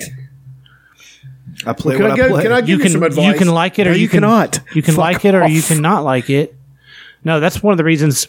You know, one of the, one of the reasons why I just I'm not that interested in it anymore because, you know, live music is just slowly dying. It's kind of dead already. yeah, I mean, and I was doing it before uh, before smartphones really really took off. Yeah, I was, imagine being ignored when they got nothing else to do. You know, Yeah, there's nothing yeah. for them to well, for them to look Double at. whammy. you know, that that is a lot of the problem with things now. You know, people are not living in the now at all. I mean, I'm well, there's more interesting things on your screen for most people than there is in their immediate right, reality. and So I the- do that myself. And Yeah, I, we- and that's, all- and that's all a guilty of terrible thing. You know, Yeah, I mean, it's just it's crazy how fast things have changed, and um, we haven't even really seen the the long ripple effect of that. What the, what's what it's going to do to human beings in terms of just society and in terms of uh, you know human development, evolution. Well, that's the thing that bothers me about. I mean, it's kind of like the game Inside, where these people are zombies. Like they're in. At one part, you have to uh, literally to not be detected and not get captured by the the group of people which has women and children and men in it. It's not just like some men. It's like the, there's like a group of people examining all these people. I don't know what they're examining them for. I hope I find out, but I don't think I want to know of this game. You have to stand in line, step in time with them, do what they do inside blocks. Like one of them, you have to jump three times. Step, step, step. Then turn around, turn around, step, step, step. And there's this camera examining you the whole time. And if you mess up, this fucking spiked barb fucking thing comes out of the ceiling and drags you away. Like your body just. Oh Jesus! Yeah, dude. It's. I'm telling you, man. It, I mean, it's. But it's. But it is a a state of things where you see these things with with long lines of people just sitting there and and they're not taking care of their appearance and don't care because they've got the screaming from them. That's all they have. You know, it's not that bad yet. I mean, uh, I think the things get exaggerated because people are everybody, myself including, are alarmists. You know, we we get alarmed over things, but I think there should be a little bit of alarm with how society is progressing. It's not progressing in a very positive way. I don't think Well, I don't know. I don't know if it's not positive. It's just different. it's happening. Because I mean, there's a lot of, you know, obviously the reason why we spend so much time, on, so much, we have so much screen time is because the shit's fun. Sure. Well, they design it to be fun. I mean, it's you know, if it wasn't something attractive about it, we wouldn't be doing. it. It's not like anybody, not like we're being forced Yeah. to spend so much time on the screen. It's like we prefer that. Of course, it has, you know, negative effects Right. sometimes, but there, you got to look at the positive thing too, which is why was I looking Education. why was I? Yeah, why was I looking at this to begin with? Because I was absorbing all this information that I was interested in. But the thing about it is now we have something I never thought would happen is deliberate misinformation. Mm-hmm. That that that's a, that is a You never, thought, you never thought that would happen. I mean, I, to me, that's no, no. I, I know what you're going to say, but I'm talking about in such a wide sweeping manner, and and and and in a manner that it spreads like is so insidious. Yes, and it's so. I know we've had misinformation campaigns forever. You know, Operation Mockingbird.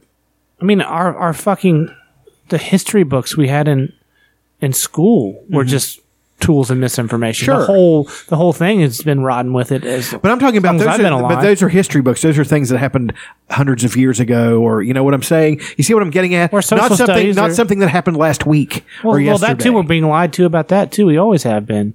It's I just know, it's just I- I- easier to access it now. That's what I'm saying. Is that you have never have had so many people so misinformed. You Oh, know, yeah. I mean, so many people I don't. at I once. just. I just think I'm. I mean, with, with respect, I think I just flat disagree. I don't think that That's there are fair, more people misinformed now than there were before the tech revolution. I think that. Uh, I think that I think there might actually be more. More wokeness now because of the internet and because of smartphones, because you're going to have people. You know, if it's a bell curve, you're going to have people on the low end that are not filtering their information good and believing fake news or whatever you want to call it. Then but then you're going to have a lot more people on the other end, the, uh, up high, that are having access to information that they never had access to before, who are, for lack of a better word, woke, who who you know are absorbing legit information and coming up with new ideas. You know what I mean? Right. That's so it's it's there's more to the either extreme side of it, more like bad information happening, but there's also a lot more really good information happening. So I think it kind of evens out. Oh, Used to be everyone was getting their shit from printed newspapers and television networks that was 50% false anyway. And if something was wrong or inaccurate, they'd print the retraction on the fifth page. And yeah, and if you it. want to research something, you got to go to a library. You got to, you know, like go through those flip machines or what, you know what I mean? It's like it's the, the amount of work it took to research was now, I, th- I, now I think there are probably more people misinformed because more people are informed at all. I don't. I think most people, more people were just not let getting me, informed. Let me, let me edit that then. I think there are people out there who are willfully misinformed. Oh yeah, um, confirmation bias. Yes, I I think that on on any side of an issue, you have a bunch of people who actually at least can ferret out the truth and don't want to hear it. Well, there You know, so- you've got a lot of ideologues where someone they believe what they believe and they only pay attention to the information that uh, confirms their bias. Right. So, uh, but that's that's probably always been the case. There's just less less information available. Yeah, now there's all the information available, and people are still doing the confirmation bias thing, which is much easier to do now. I mean, but um, just like the the Native American guy and the kid thing, like nobody's going to watch the whole. Video. They're not. They're not going to dig into that. They're to try not- to find. I mean, a, a the, good way the to put subtle it, shades of things. I guess a on. good way to think about it is it's this smartphone. It's like a um an embellishment for your brain. You know what I mean? Like whatever your brain is, it's going to increase the power of it to some degree because we can access this information so fast and we can, you know what I mean? So it's going to magnify whatever the the base level what your your your pure brain is. And if your pure brain is shit, you can use the internet to magnify shit. Yeah, just more piles of It's shit. kind of- that's kind of what I was meaning. I think. I Yeah. was- and if you're, you know, you know, if you're a right wing stupid fuck, you're gonna you're gonna believe everything that fucking idiot tells you. If you're a left wing stupid fuck, you're gonna believe everything that idiot tells you. You know, it's just and, you know, of course, the Mm-hmm. Or idiot- maybe- the or maybe- idiots are interchangeable. or maybe they are being like filtering and be like, well, I believe some things and some not. They're still a fucking idiot, Right. And they're still wrong about a bunch of shit, right? I Um, mean, I don't know. I mean, it's frustrating beating your head against the wall when you can show them this is what Yeah. happened, and they don't want to see it. Yeah, oh, Blinders. No, no, I don't. That's altered. That's fake news. You know. Yeah, lives get ruined. There's a lot. There ha- there is a lot, and has always been a lot of intellectual dishonesty. And you know, there always will be. And of course, I think that's why we're here because we're intellectually honest, if nothing else. Even if we're wrong, we're not lying. Well, that's that's one of the. I think that's why we have at least a small cadre of listeners because I think that we don't try not to sugarcoat shit. You know. I don't know. I just Also, I had a uh, an encounter. Uh, I don't know if we talked about it on the show last week. I think we talked about it off the show. Somebody um, posted under the International Combat Sports uh, video uh, for me to for the commentary team to retract our statements about the cameraman and said he's going to open up a can on us and all this. who what now? Who was this? some some like the photographer, not a videographer, not the guy taking the video, but the photographer heard it and he, I guess he didn't like it. Said he was going to open up a can and he expects a retraction. And um, one of the uh, the ca- the actual cameraman was the guy running the video was actually there la- at the at the gig, and he goes, "Hey, you know the cameraman you guys were talking shit to? How you doing?" I was like, "Yeah, I know, I know that was you." What do you expect me not to comment on what I see? That's all I'm asking. This this is this wasn't the guy that made the post about it, though. Right. And what did the guy say when you said that? He said, "No, I don't. I didn't really care. I thought it was funny." okay, I mean, Well, the guy might just be doing a shtick. no, that guy I don't think was, but this this kid was. uh He was. uh He seemed to be okay with it, but I mean, if you're gonna get mad about something that one of us says, maybe. I mean, we we we have to comment on what we see. It was shaky. It was, there's nothing wrong with it, but we're not really given guidelines to go by. So we we're trying to be uh, entertaining, especially when the matches are terrible. You know, so we we at least have to be funny. You know, yeah, Yeah, and what what who fuck who the fuck that watches any of that stuff is going to care whether you retract something or not? Like, it doesn't. I hope. Uh, Who cares? I do hope that the guy that made that post is at the next uh, next show, so he can try to make me retract it in person. I don't think that's him. Okay. But, uh, I was, yeah. I was maybe. Yeah, that it was. Uh, I, I think he thought I was going to be in. T- I don't know. I don't think he really cared. The the actual guy that did the video because I knew who it was. I've met him a few times, and um, I I I just said we don't get paid to do it, and so I'm not taking notes on what we say. Whenever we get paid, I will be professional. I will be Tony fucking Schiavone. Yeah. But until then, I have to entertain myself when we're doing this. Yeah, you could just be like, well, I'll just you can just dock my pay. Yeah. or you know, penalize me. Yeah. Dock this cock in your mouth. I've, I've got no notes from the guy that actually runs the organization, so Yep. whatever. All right, let's do some I, umbrage. I liked the uh, the one thing we did where they had bios of the wrestlers and their moves and all that shit. And we paid absolutely no attention to it. Yep. well, here's the thing they they um he doesn't tell me the names of the referees. I don't know the name of the announcer. So whenever we go to the announcer, I always give a different name of an announcer from my youth. like Gary Michael Cappetta. He was a WCW. Yeah, more Michael obscure the- Buffer. more obscure the better. Michael Buffer, Bruce Buffer, uh, Howard Finkel. I called him JoJo, which is the female announcer once. So I just kept giving the names of other announcers that I know, and the same thing with the referees. It was Tommy Young and Earl Hebner. The the fat one that was kind of shitty was Earl Hebner, and the good one was Tommy Young. Okay. and sometimes we don't even know the names of the wrestlers, especially if it's a tag team. So it's except Keith Hot. This guy with number one or this guy number two. Like it's, the the razor. Oh, it's a razor blade number one and razor blade number two. If you don't give me the names, I can't. So I'm just gonna say whatever comes to my mind. Blade Runner one, Blade Yeah. Runner two. That was uh, Sting and the Ultimate Warrior. Yeah, Sting, Sting and the Ultimate Warrior when they were way jacked up on the fucking road. Oh yeah. Me, find the Undertaker theme. There it is. Do a little bit of umbrage. That gives me umbrage.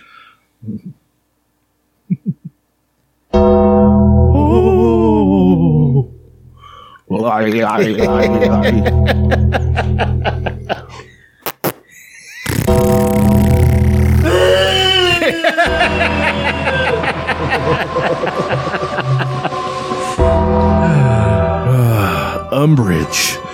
Episode 194. Are we gonna have a 200 episode spectacular? We could. We could. If we have like a super fan or something that can put together a clip show. I'm not doing it. but if somebody wants to comb through 200 episodes, God, that's a lot of stuff. It is. That's a lot of material. That's fucking stupid. If somebody wants to comb through and get like the best bits from each episode, that's great. But I'm not the one. I can tell you that right now. A That team is- of us aren't That is so much work. Oh man. Anyway, uh, umbrage for me this week is just what we've already been discussing. Not necessarily the video with the kid, uh, although that is somewhat disturbing a little bit.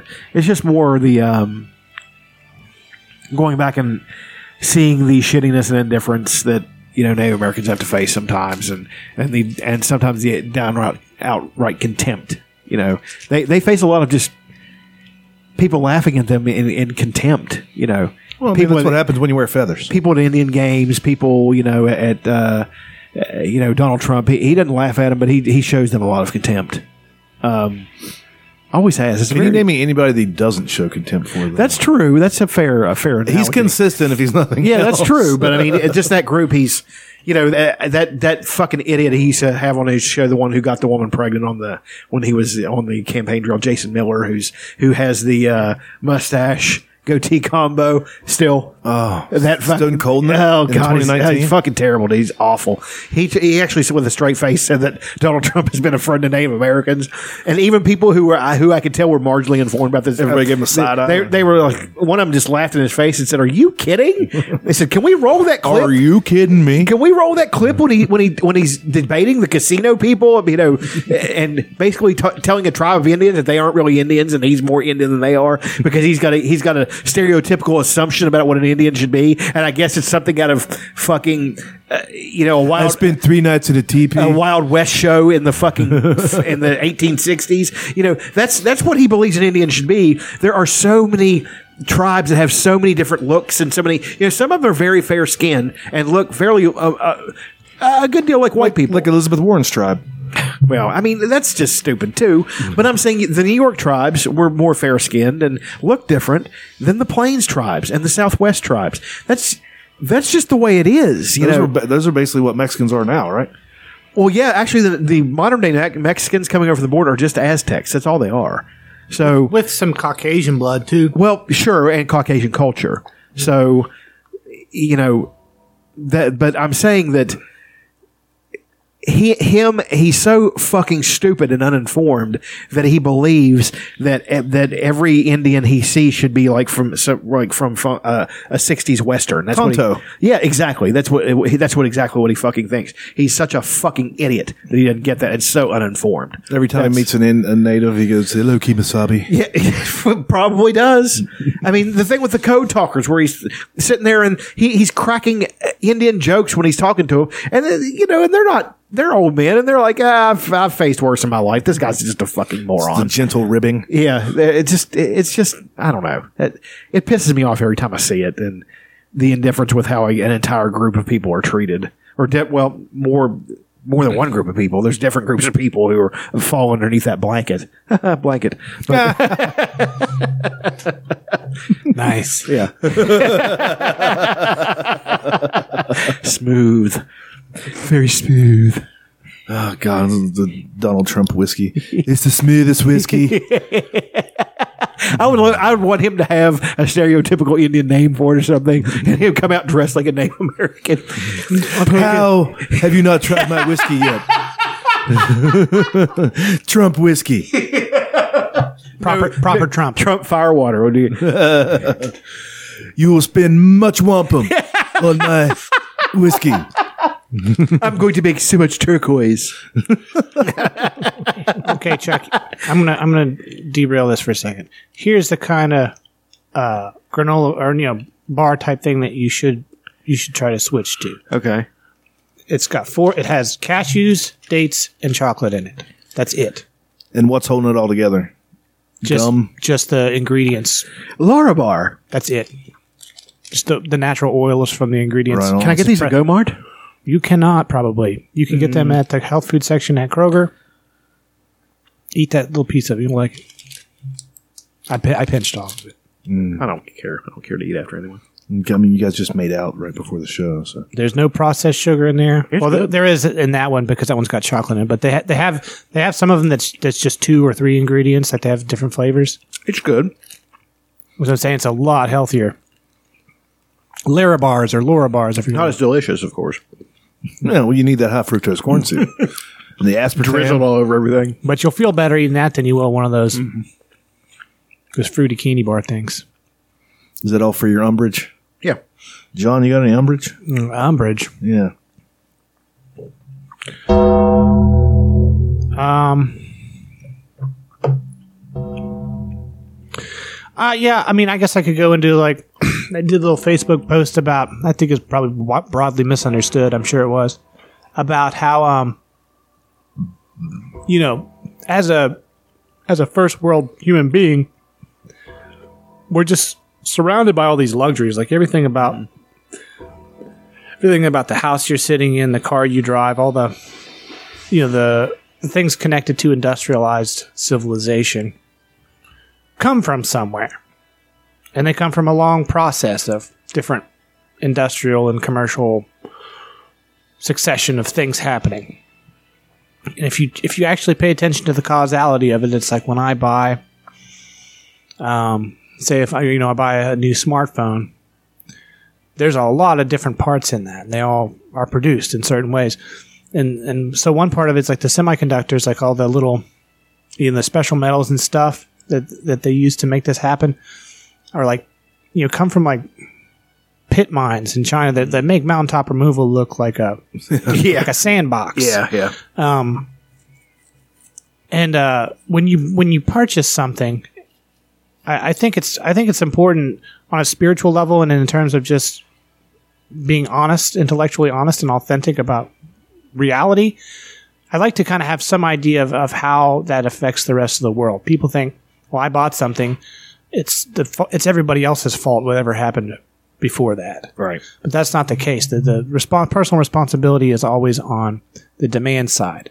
It's like you're I'm I'm choosing for all the things that happened to make this phone. I chose for that to happen by purchasing it. I hmm. consented. I I commissioned it. I said, "Hey, I want this product. Will you go out?" And because I bought it, they'll go out and make another one to replace the one that I bought. So I'm literally, literally doing this. I'm commissioning someone to do all the things. And so if you really if you really tether it all together and look at every every piece of your life, every little thing that you have, and all the all the, the heat that you're using, and the gasoline you consume, and and how it all affects, and take full responsibility for what that impact is on the rest of the planet. It doesn't matter how fucking virtuous you think you are. If you live a first world lifestyle, you're basically just a like just a an, an ecocidal death machine. Like you're just hmm. destroying, and that's the cost of life. And and you know, even like if you're eating bread, wheat is like such a destructive. Mo- Yeah. it's a monoculture, ecocidal. It's sprayed with all kinds of toxins, killing bees. It's the, killing the soil, soil. is totally dead. There's no. It's it's basically just a desert where they spray, they plant seeds and spray chemicals, and sometimes some shit. God, it's so depressing when you think. If you go walk out and look at a wheat field after it's been harvested, it's just it, it looks like Armageddon. Sure. People don't think it's like, oh, it's just dirt. What's wrong with dirt? It's like, no, this should be a forest. is dirt. It's should be a soil. meadow or Yeah. a forest or or whatever. You can see the uh, the uh, fucking buzzards above. Yeah, just waiting to swoop down and get whatever was killed in Right. that wheat field. Yeah, if there's anything left. Yeah. After they do that for years and years. After seeing that uh, documentary, um, renewable or, or whatever, it was a it was about uh, whole not holistic farming, but you know regenerative farming, Mhm. and seeing how they were talking about the soil and stuff. And then I would go to people who are vegetarians who got very offended when I told them your vegetarianism is worse than me eating meat. How is that possible? You're not. ki-" I was like, I'm killing one animal I would, to eat. I would, Or- I would, I would. You put a little asterisk on that. It, veg, you know, eating um, eating grain is more destructive than eating uh, meat from like a hunted deer or Well, that's or, was- or a yeah. regeneratively produced. Uh, now, factory farm beef is Oh, going to sure, do a lot. it's of, awful. It's really bad. But that's why I was trying. Uh, that was always the the caveat I would put on it. I, was like, I, I try to eat beef, beef. Yeah. I would try.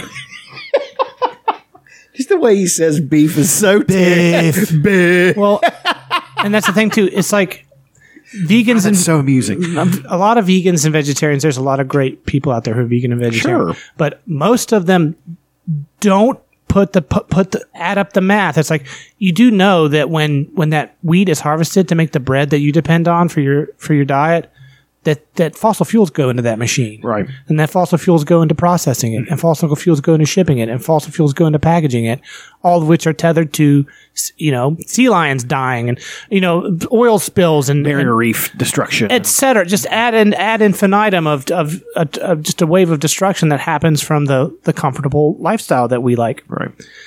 So for you to say, "Well, I didn't contribute to death because I don't eat animal products," it's like you're fucking delusional. The the difference, if you're making any difference at all, is so just microscopic in the big picture of all of the damage that you do as a human being that you're just you're you you you look like a fucking idiot. You look like a pompous idiot who's who's virtue signaling and and on acting like you're taking the moral high road, like you're up on some high horse, when actually you're less virtuous because you're just you're just talking shit, and you're a fucking hypocrite. You, you don't even acknowledge. You, you want to criticize someone for for being a part of the death chain because they eat uh, meat, but you but you won't acknowledge your all the damage that you do with your lifestyle that's almost identical to the person that you're Right. criticizing. you saved an animal's life that is going to have a miserable as fuck life anyway. So you know, you saved an an- you saved this animal's life at the expense of these three birds and these three mice and ten and thousand insects. right? And a, and a species that is going to be wiped out because the soil they live in is now an, an arid wasteland. Yeah, and ve- and vegans will actually make the argument. This is one that I find hilarious. It's not going to be funny to other people, but uh, vegans make the argument that um, because we think it's okay to eat animal, we think it's okay to eat a cow, but not a dog or whatever. Most people think that that that's speciesism, and it is.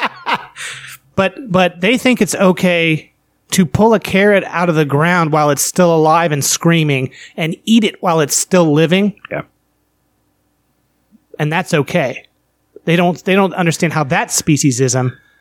They think that it's it's okay to eat one kind. Eat, That's when you get the eye roll. and, and yeah, which is and they're stupid. They they they they, they, they just Oh don't get God. it. And I, I shared an article that shows um, and yet another article showing you know arguing that plants are basically just slow, very slow growing animals.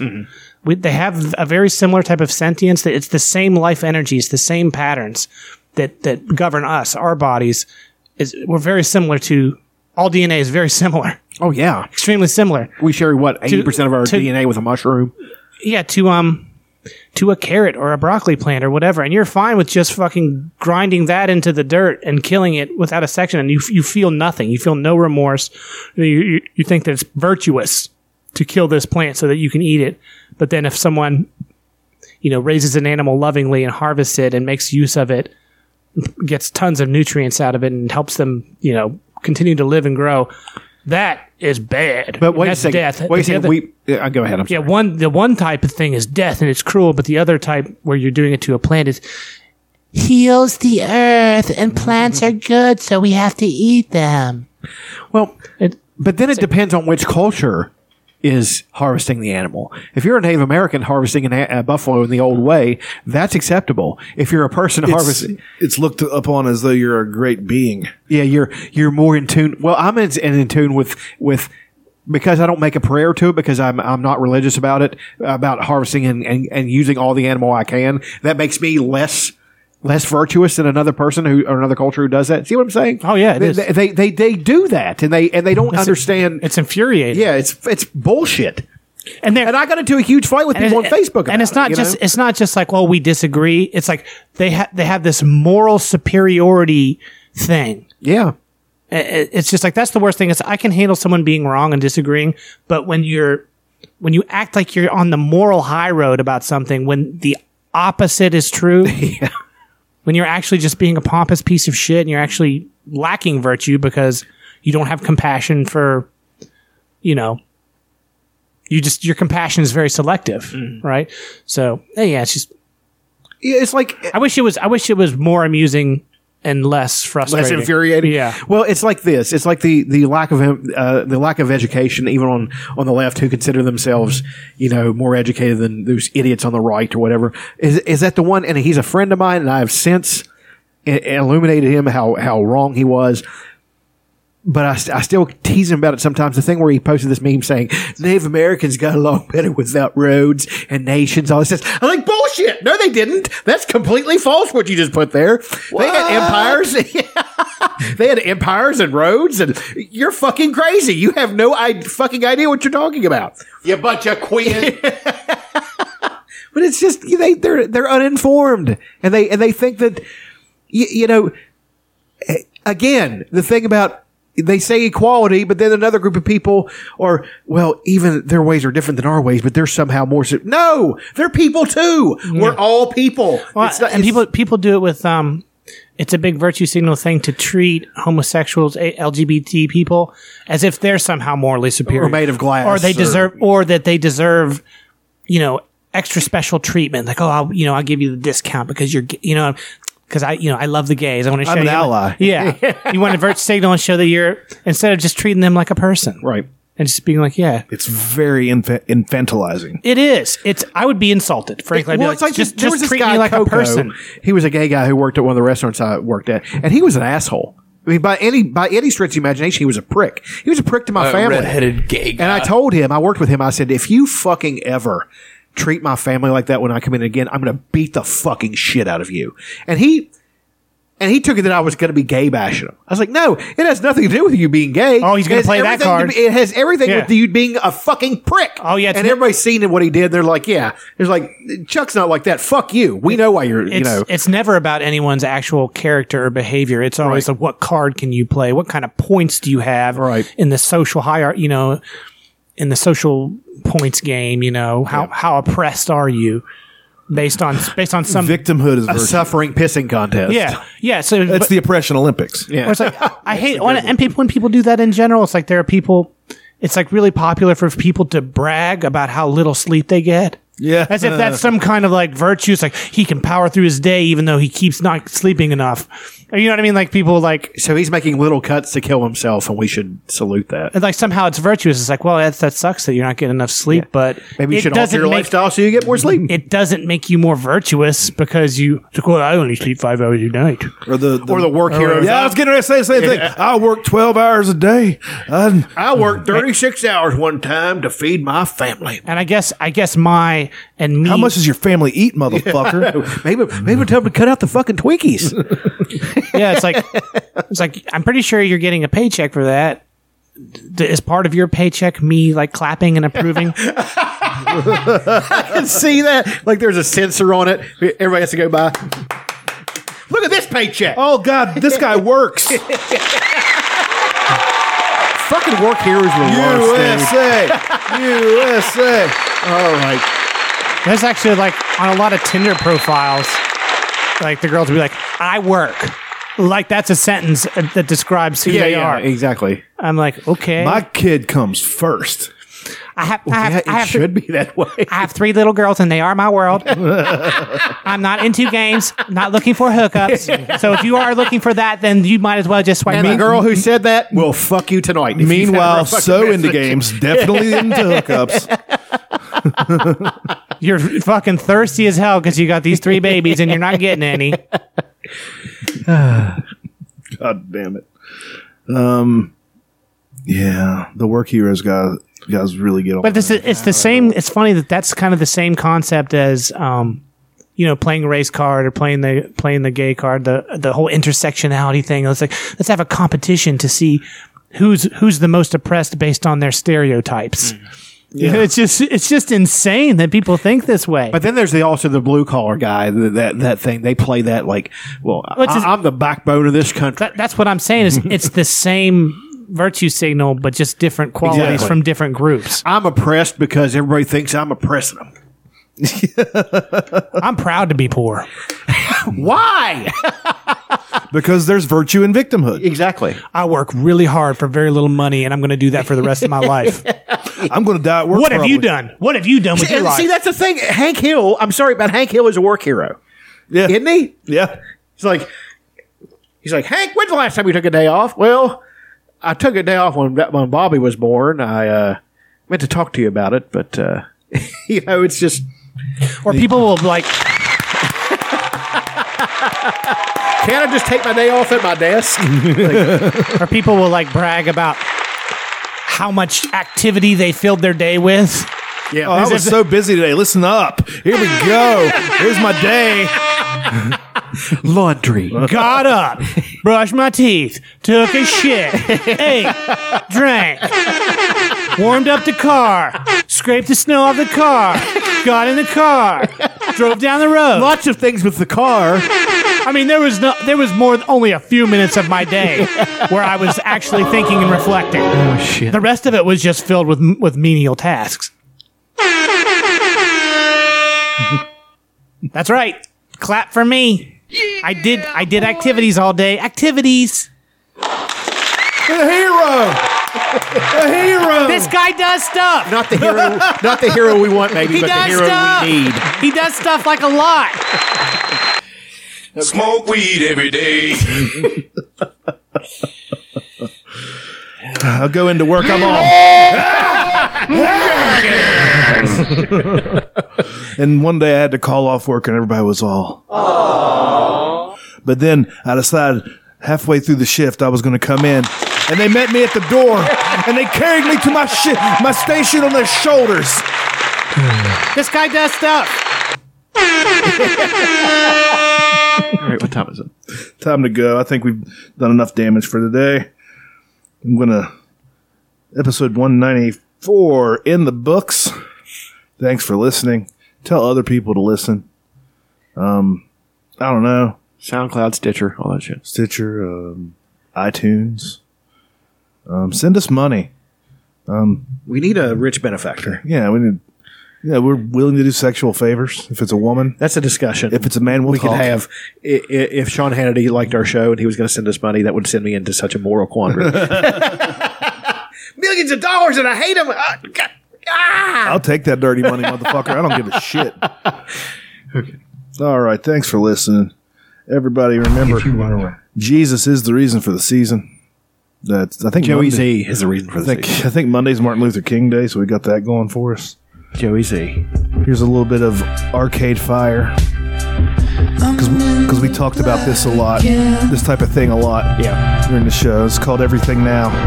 Can make it back. Go have sex with somebody. Guys. Fuck somebody. Come in somebody's pussy. Or butt. Or mouth. You know An what? orifice is an orifice is an orifice. If, if, if they want you to come in their armpit, who am I to say it's wrong? That's with, between you and God. Bye.